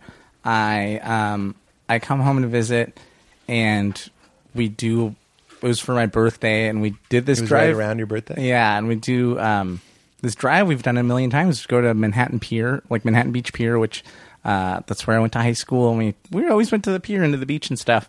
And on the drive back he just totally forgot who I was. And so and so we were driving in past- an aggressive way or a passive way? Because there's a who the hell are you, and then there's a you're kind of putting it together that he's not sure who you are. passive. Yeah. Completely passive. And so we're driving past my old high school, which he went to too, because he took English classes at this high school. And he's like, in Spanish, he's like, what's, what's that? Uh, what's, there's that place. What's the place? The place with the rich kids. And I'm like, Miracosta? Like, my high school, he's like, oh, yeah, baseball field. Did you play baseball? And I'm like, "Uh, and I was like, yeah, and start playing along. I'm like, yeah, I played baseball. He's like, righty or lefty? I'm like, we're both left-handed, and you're left-handed. Baseball hitter, Yeah. Chris. Can I blow your mind right now? What? I'm left. Come on. I'm a left-handed hitter, and when I told you my dad was like Peter was such a great hitter, he thought it was so cool. That was the first feeling I ever got that my n- not the first, but one of the biggest ones that I experienced was my father thinking it was cool that I was a lefty. I know. I, I believe Babe Ruth could do both. It was switch hitter, Lefty? or maybe he wasn't. Somebody really Yeah. famous was a lefty, and I was like, I'm a lefty. You're a lefty, and your dad was a lefty And so you have the lefty bond with other bond, lefties, yes. you know? because they're you know they got that right fielder, Yeah. and they think uh, put the l- less good guy in right field. but he here just comes needs one. Gracias. the yeah. nickname only I. yeah, Oh, I've only you. noticed only I'm using it. Hasn't really stuck, Pete. Uh, I, it's been a while now that you've been calling me this. I'm so sorry. no, I don't get it. Um, and uh, but that was heartbreaking. And he was like lefty, and he was like, and I'm Yes. like lefty. He's like, oh shit, man, I wish I would have known. I would have te- taught you how to throw a curveball and like all this stuff. Wow. And then you throw left too, yeah, I throw left, and oh my god, and he taught me how to pitch and do all this stuff.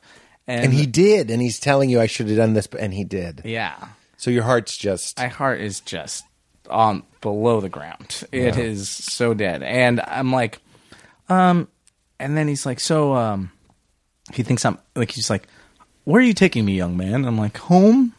It's like I don't know if I have enough for that fare. Hmm. I'm like, my dad thinks I'm a cab driver, and um, Hmm. I are take- there? Hmm? Sorry, keep going.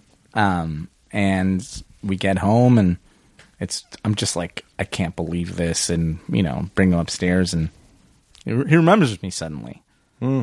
but Context probably. At, once you're at the house, I have to think it might be easier. Maybe- is that how it works? I don't know. i took off my sunglasses my sunglasses were confusing You him. were wearing a disguise. i was wearing i was dressed as Jeff you were in a Garland. yellow cab, and I was Jeff Garland. I'm sorry, George Garland. Uh, yeah george And I Carlin. was doing my routine.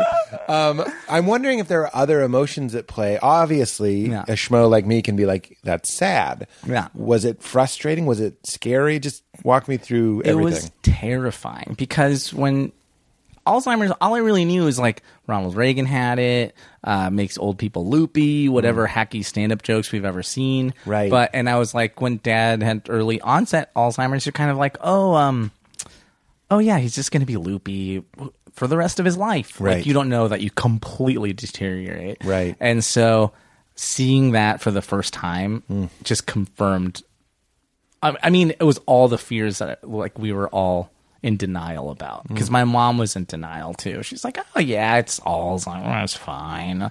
We don't need to tell people at church about it or in the community. We don't want them to think it's weird or anything, you Mm. Right, know." right, right. And so uh, it was just terrifying, Mm. and I was angry because my mom hadn't told me, but I felt like she had probably. I'm sorry, Chris. You didn't know the diagnosis. When I had you were known driving? they had early onset Alzheimer's, but there was actually no clue other than he would call me, he'd repeat a story every once in a while, Hmm. or call me Laura, my sister's name. But it was like light, Yeah. you know. It was just kind of goofy. You could have been prepped, I could have been prepped. and that's what made you angry. Yeah, and so I was like, "What the hell?" But then the crazy part is when we get to the house, my dad goes, "You're a good and decent man.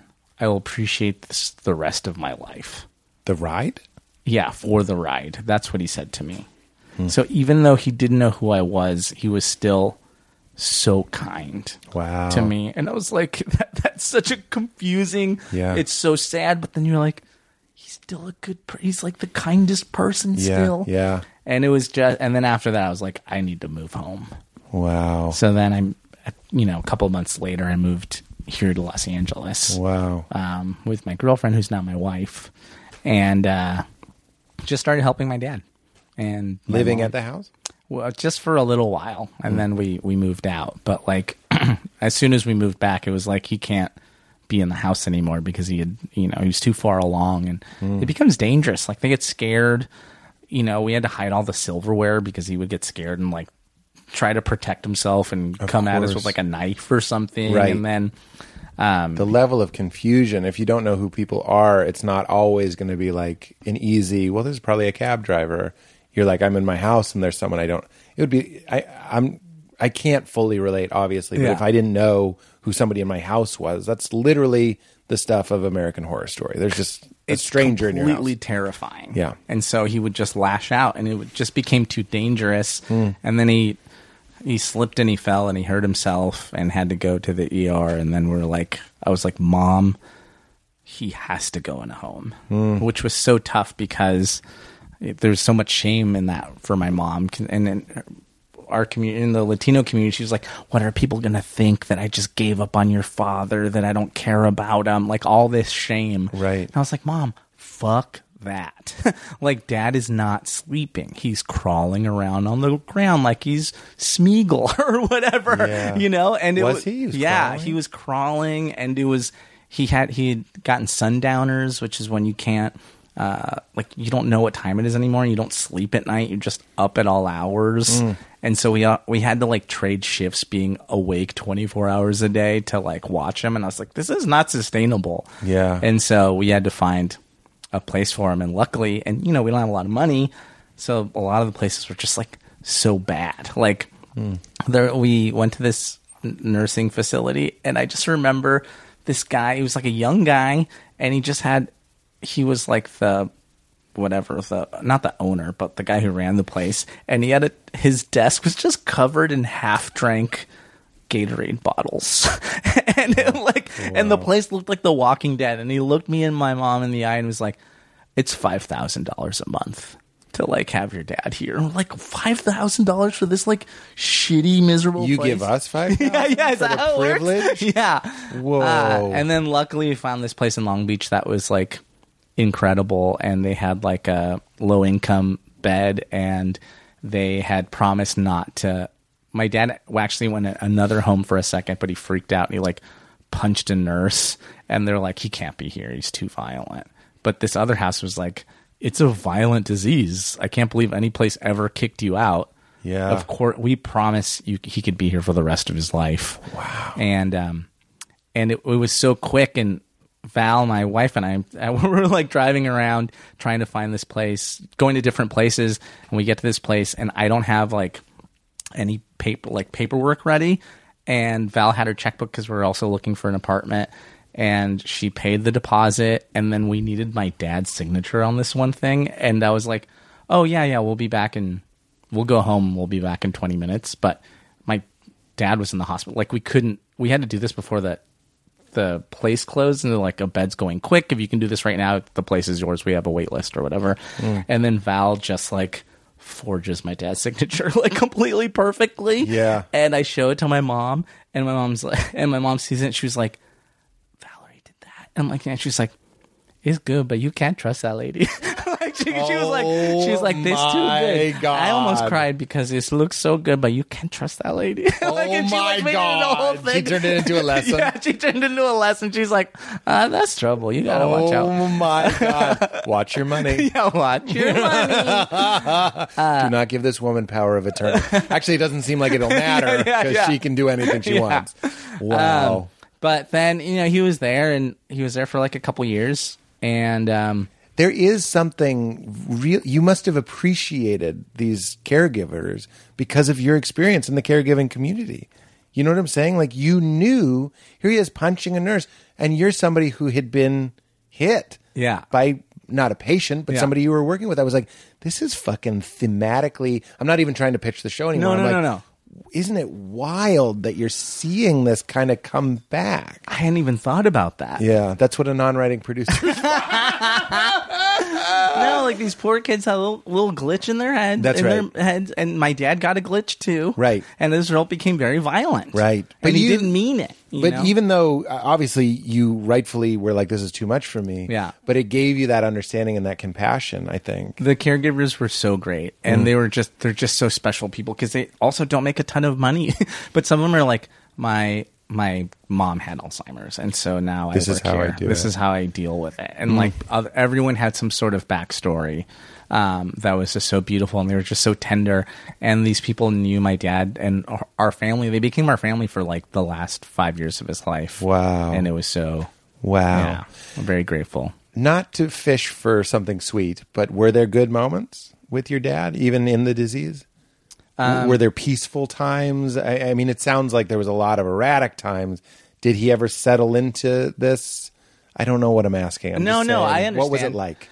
Um, the beautiful moments were like I went to visit him on the morning of my wedding day because I wanted Chris. because I was like my dad can't be he couldn't leave the home you know he was course. too far along and I visit my dad and I'm just like talking to him he he's non-vocal at this point Hmm. and I'm just like Bobby would love her I mean you've met her but I wish you could be here Hmm. and all this stuff and I just like I am by the end I'm just weeping of course. and my dad just starts rubbing my back and like dancing back and forth and like s Oh. he's like smiling and he c- he couldn't really smile that much but he was like taking his mouth and like opening his mouth With and, his like, hand. and then trying to do it to me like we were j- it felt like a um a baby gorilla and his dad like it was just like this moment where he was just like trying to dance and smile and i was like oh my god he's like still in there The- even if he i don't know if he knows who i am i don't know what this is Right. but this moment happened It's that you're a kind it was and, the cheer- decent man Yeah. sort of thing. And it was the what uh, you were saying oh and it, it was it, but it was just so beautiful and i needed it Yeah. and he gave it to me on your wedding day, on my wedding day and then you went and got married. and i went and to got married. Val, to val the woman not to be trusted. the woman not to be trusted. Uh, but yeah, there was always little moments like that where like my dad, masculine old school guy, um, would always carry my mom's purse like before he got Alzheimer's, and uh, from time to time he would pick it up and he'd just start walking around with it, and it was just like, ugh. wow, Because you can kind of tell how people were when they were young before they got the disease. Like it'll it'll bubble to the surface somehow. Yeah. And with my dad, it was like, what a guy. wow, beautiful. Mm-hmm. And and when did he pass? Um, he passed in 2017 on Super Bowl Sunday. um, so it's like, um, Who was the halftime?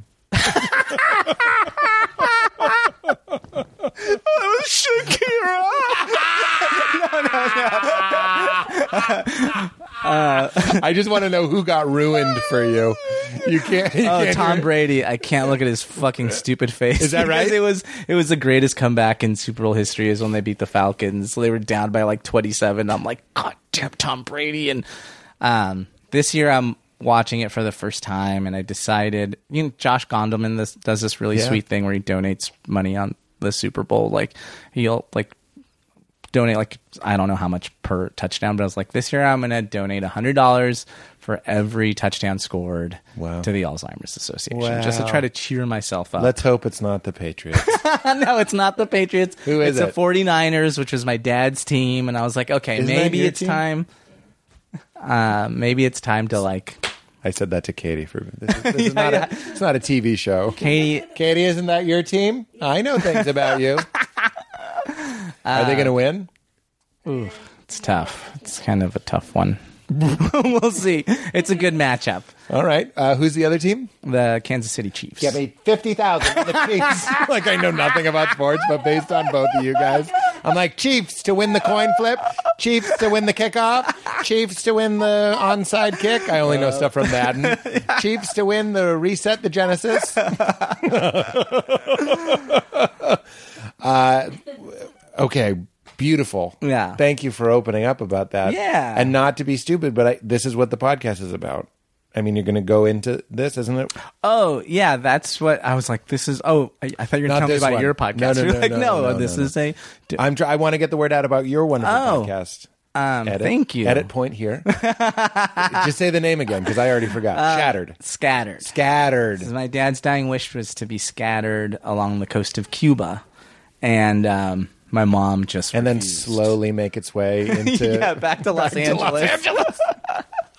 so we put, uh, yeah, we put a mic right outside of Veradero Beach in Cuba, and we put the Zoom there, and we just were we put it in a bottle. Ah! and we were waiting it with a couple, some of my dad's incinerated remains, Of course, and yes. we're waiting for it to come back. So he this was way. cremated, He was and he wanted cremated. to be scattered in in Cuba. That was his dying wish. Cuba. And so the podcast is, we know we started recording it very naturally. You actually were there um, uh, the night we recorded Two Dope Queens, and Yeah. I just happened to do the set. And um, you were very I nice remember. about it. It was gorgeous. And my dad died that week. Holy shit! And I Arnold. knew he was dying, and it was just one of those sets where you're like, this is it. like, you know, Yeah. when you're like, you, you have it in your heart to do comedy. You know, Yeah. Those heavy moments. And then um, they just were like, do you want to do a podcast? I was like, sorry, my dad just died, but maybe we can talk some other time. And then six months later, we the started Queens Oh. asked you. talk- um, WNYC, the, you know, the producers of it. Wow. And then it just happened really naturally where we didn't know what we were recording. And then suddenly it was like, oh no, this is about my dad and my family's life. And because I talked about him so much on stage and stuff, but it turns out that I didn't know all that much about his life before he came to the United States.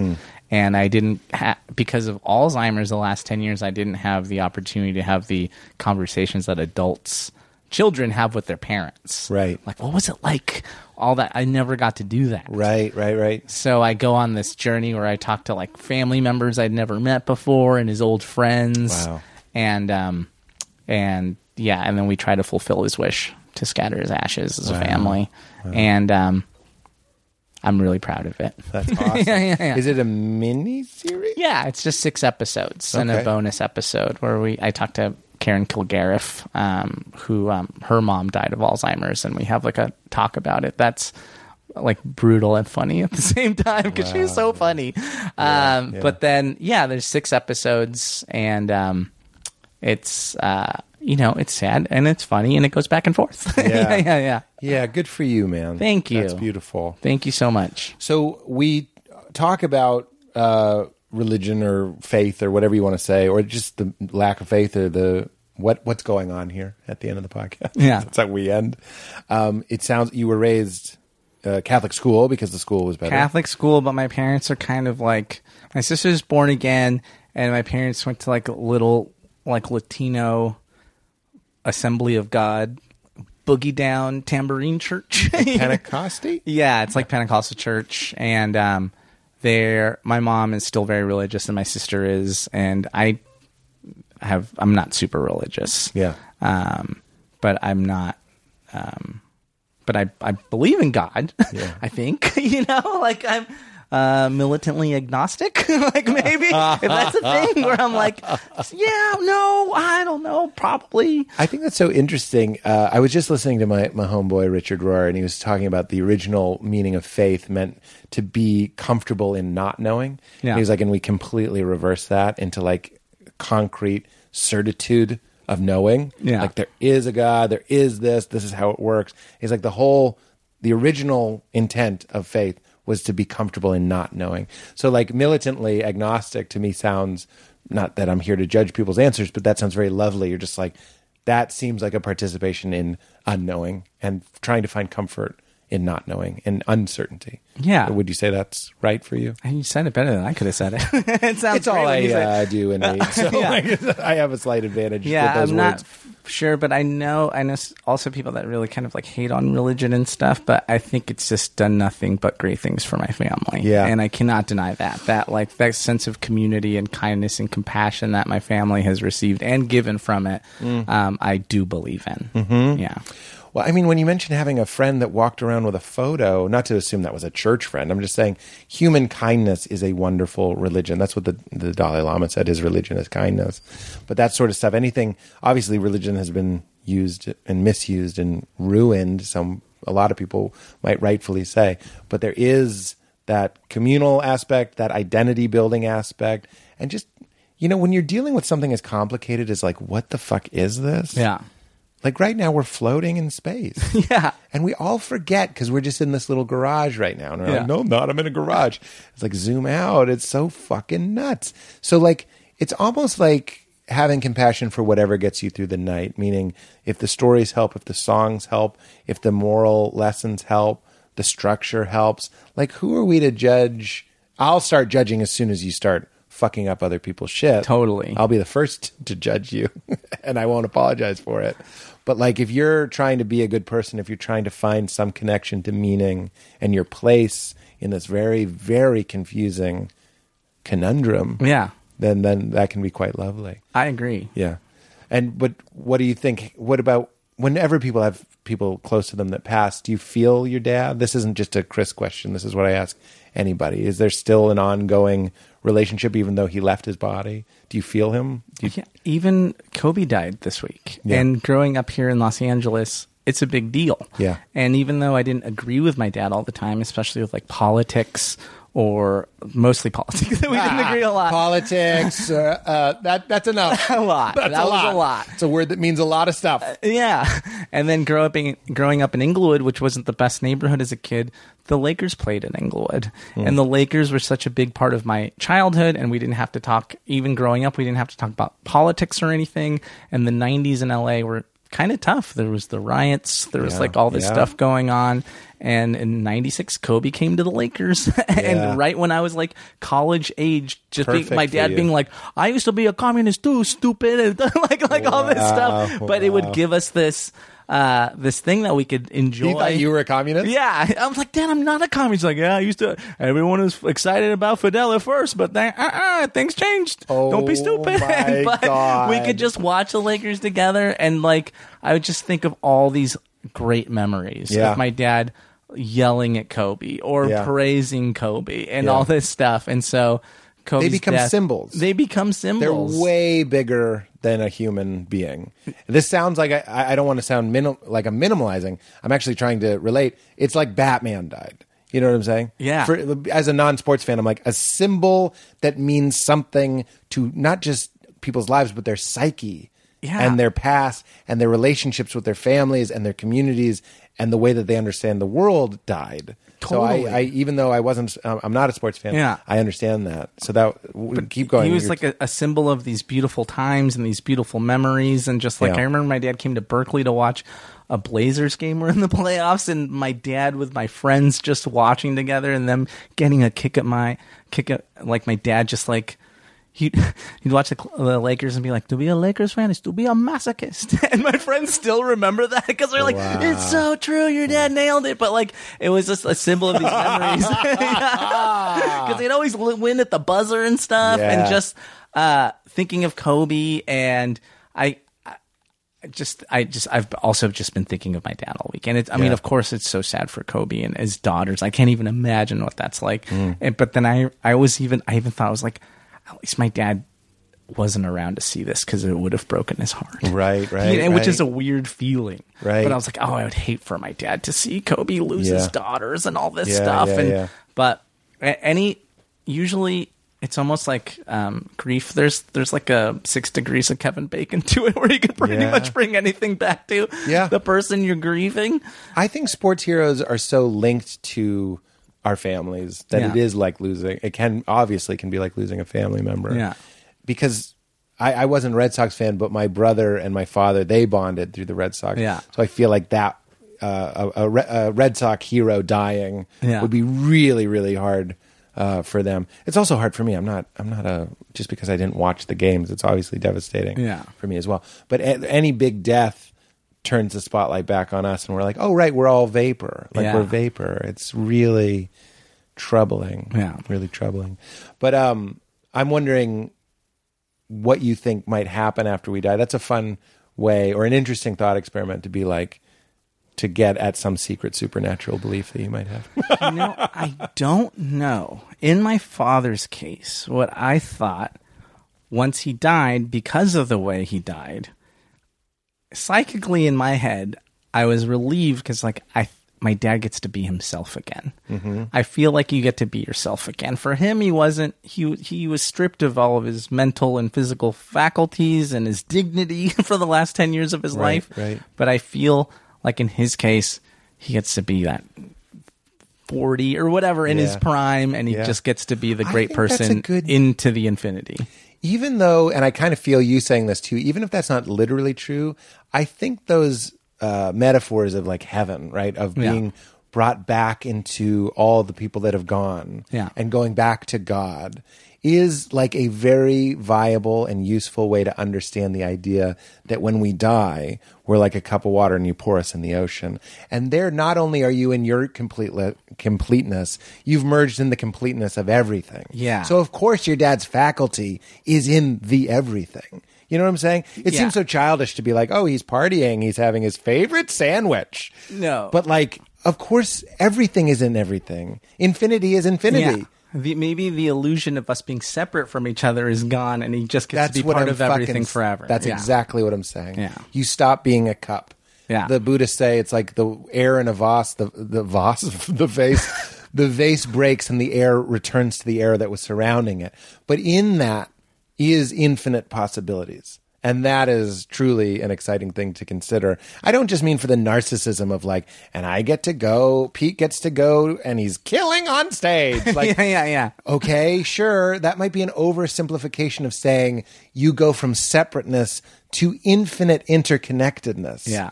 Which is sort of in uh, my very basic understanding of physics, what's happening? Everything's being recycled and everything's just going around and around and around. There's nowhere to go, there's nowhere to be. Yeah. So when you lose your body, you lose your vessel, it makes perfect sense to be like, here's how I'm going to explain your return to the everything. Yeah, and that's heaven. And you can just say to a child or to someone who doesn't really like getting off talking about this stuff at this depth, you just be like, he's in heaven. Yeah. Great. that's that's one of the coolest things. Sorry to take over here for a second, No, but I'm loving it. The coolest thing for me is losing all my religious beliefs and then circling back to a place where I'm like, I I have them. I just understand them differently, and that's been really really satisfying to Pete. Yeah. like Pete likes that. It's super fun. And then did you a go great back to a job. place where you can say to Leela, you go to it's heaven. That's that's what's going on. Yeah. And later, if you'd like to talk more. Your dad and you can smoke a joint. No, we'll microdose. No, I'm just kidding. Just kidding, Grandma. Not kidding. kidding though. Not kidding. Just kidding. Not kidding. I always think of Bill Maher's poster because it's everywhere in town that says "Sorry, not sorry."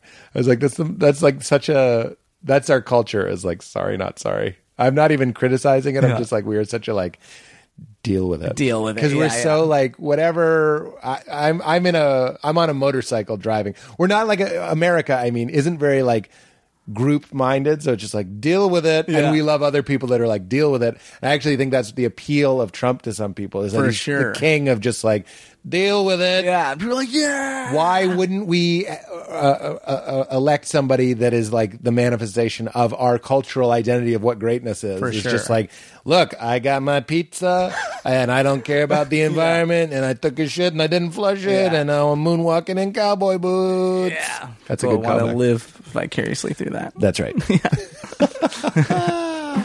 what fun. All right. We talked heavy. We, talked did. we talked God. We're having fun. We end light. One. It's just one.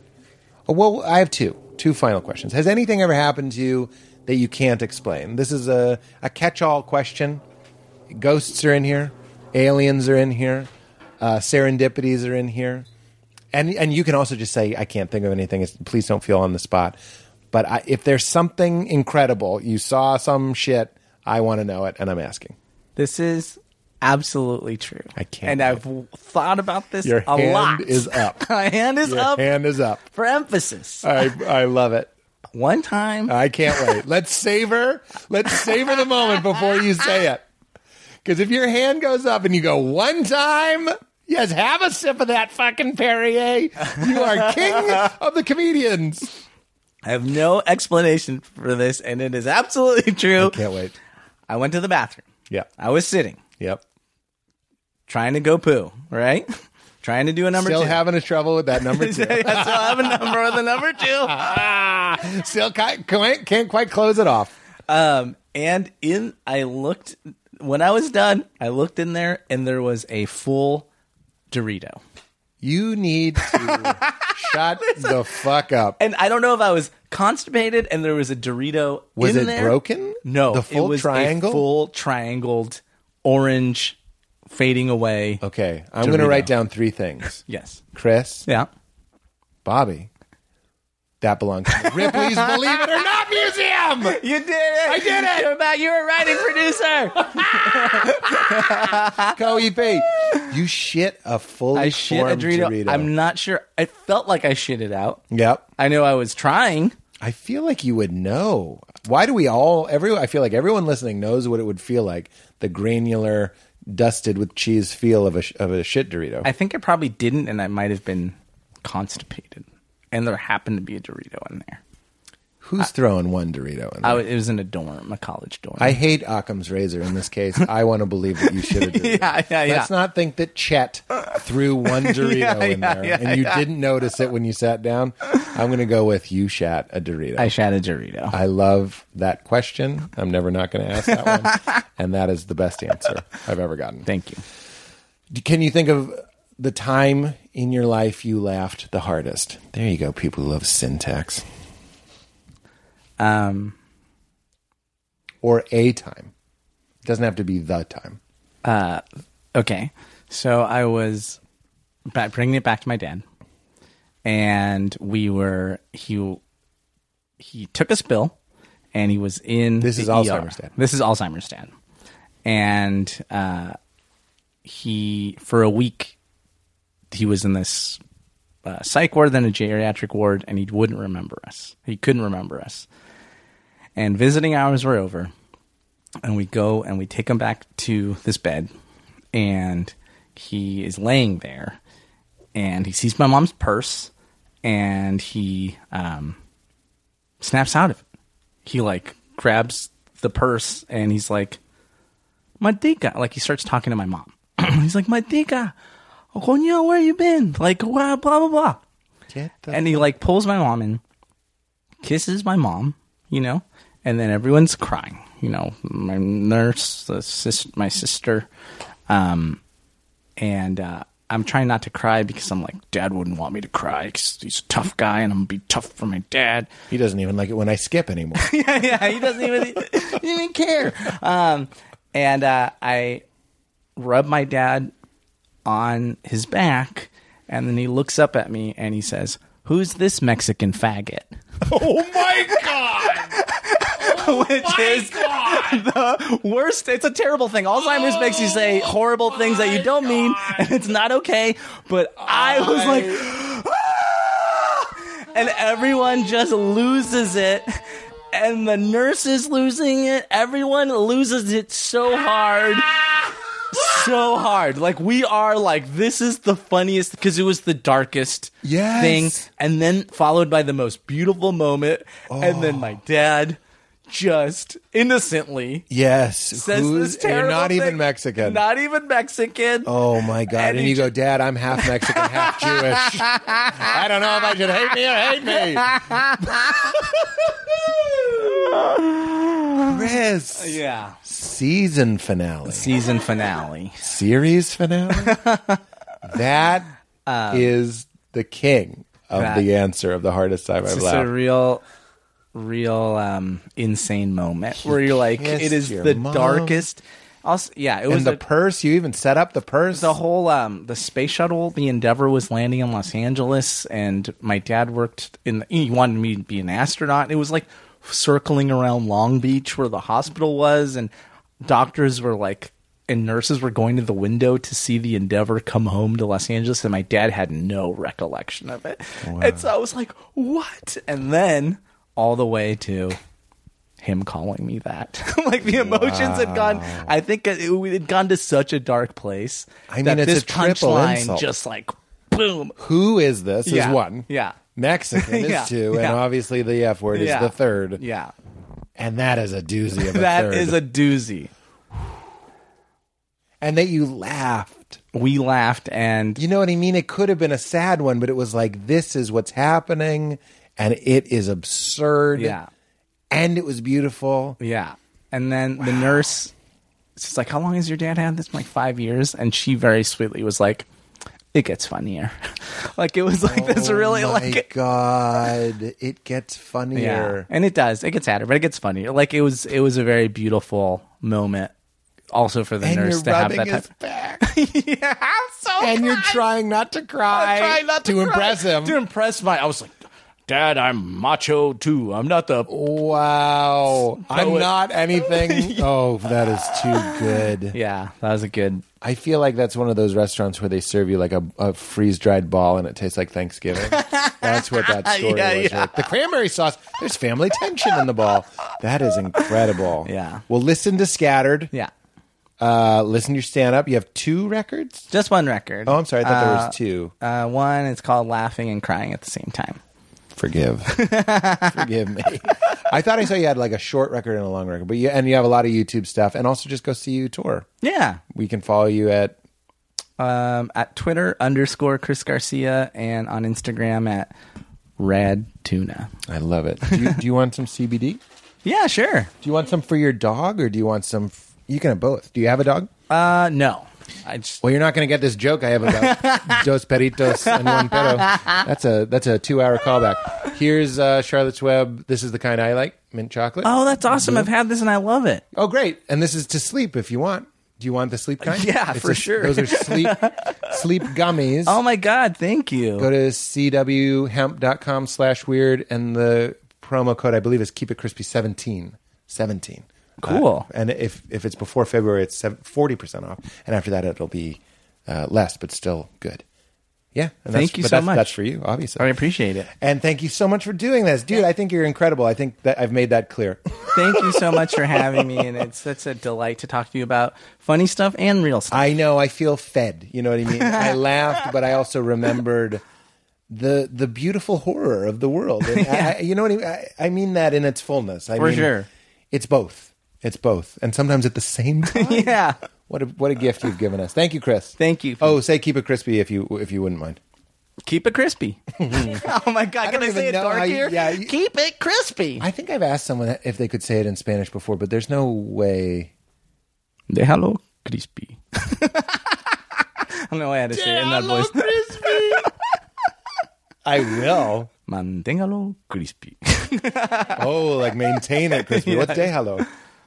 kind of keep it. Let it. Oh, let it. crispy. No, I'm just wondering. Yeah, yeah. I wasn't critiquing. keep it. I don't critique the crisp. keep it crispy. You just keep it. thanks, man. You got it. 900 shoes, 850. I'm so crispy, I'm so crispy. My ice game make you haters wanna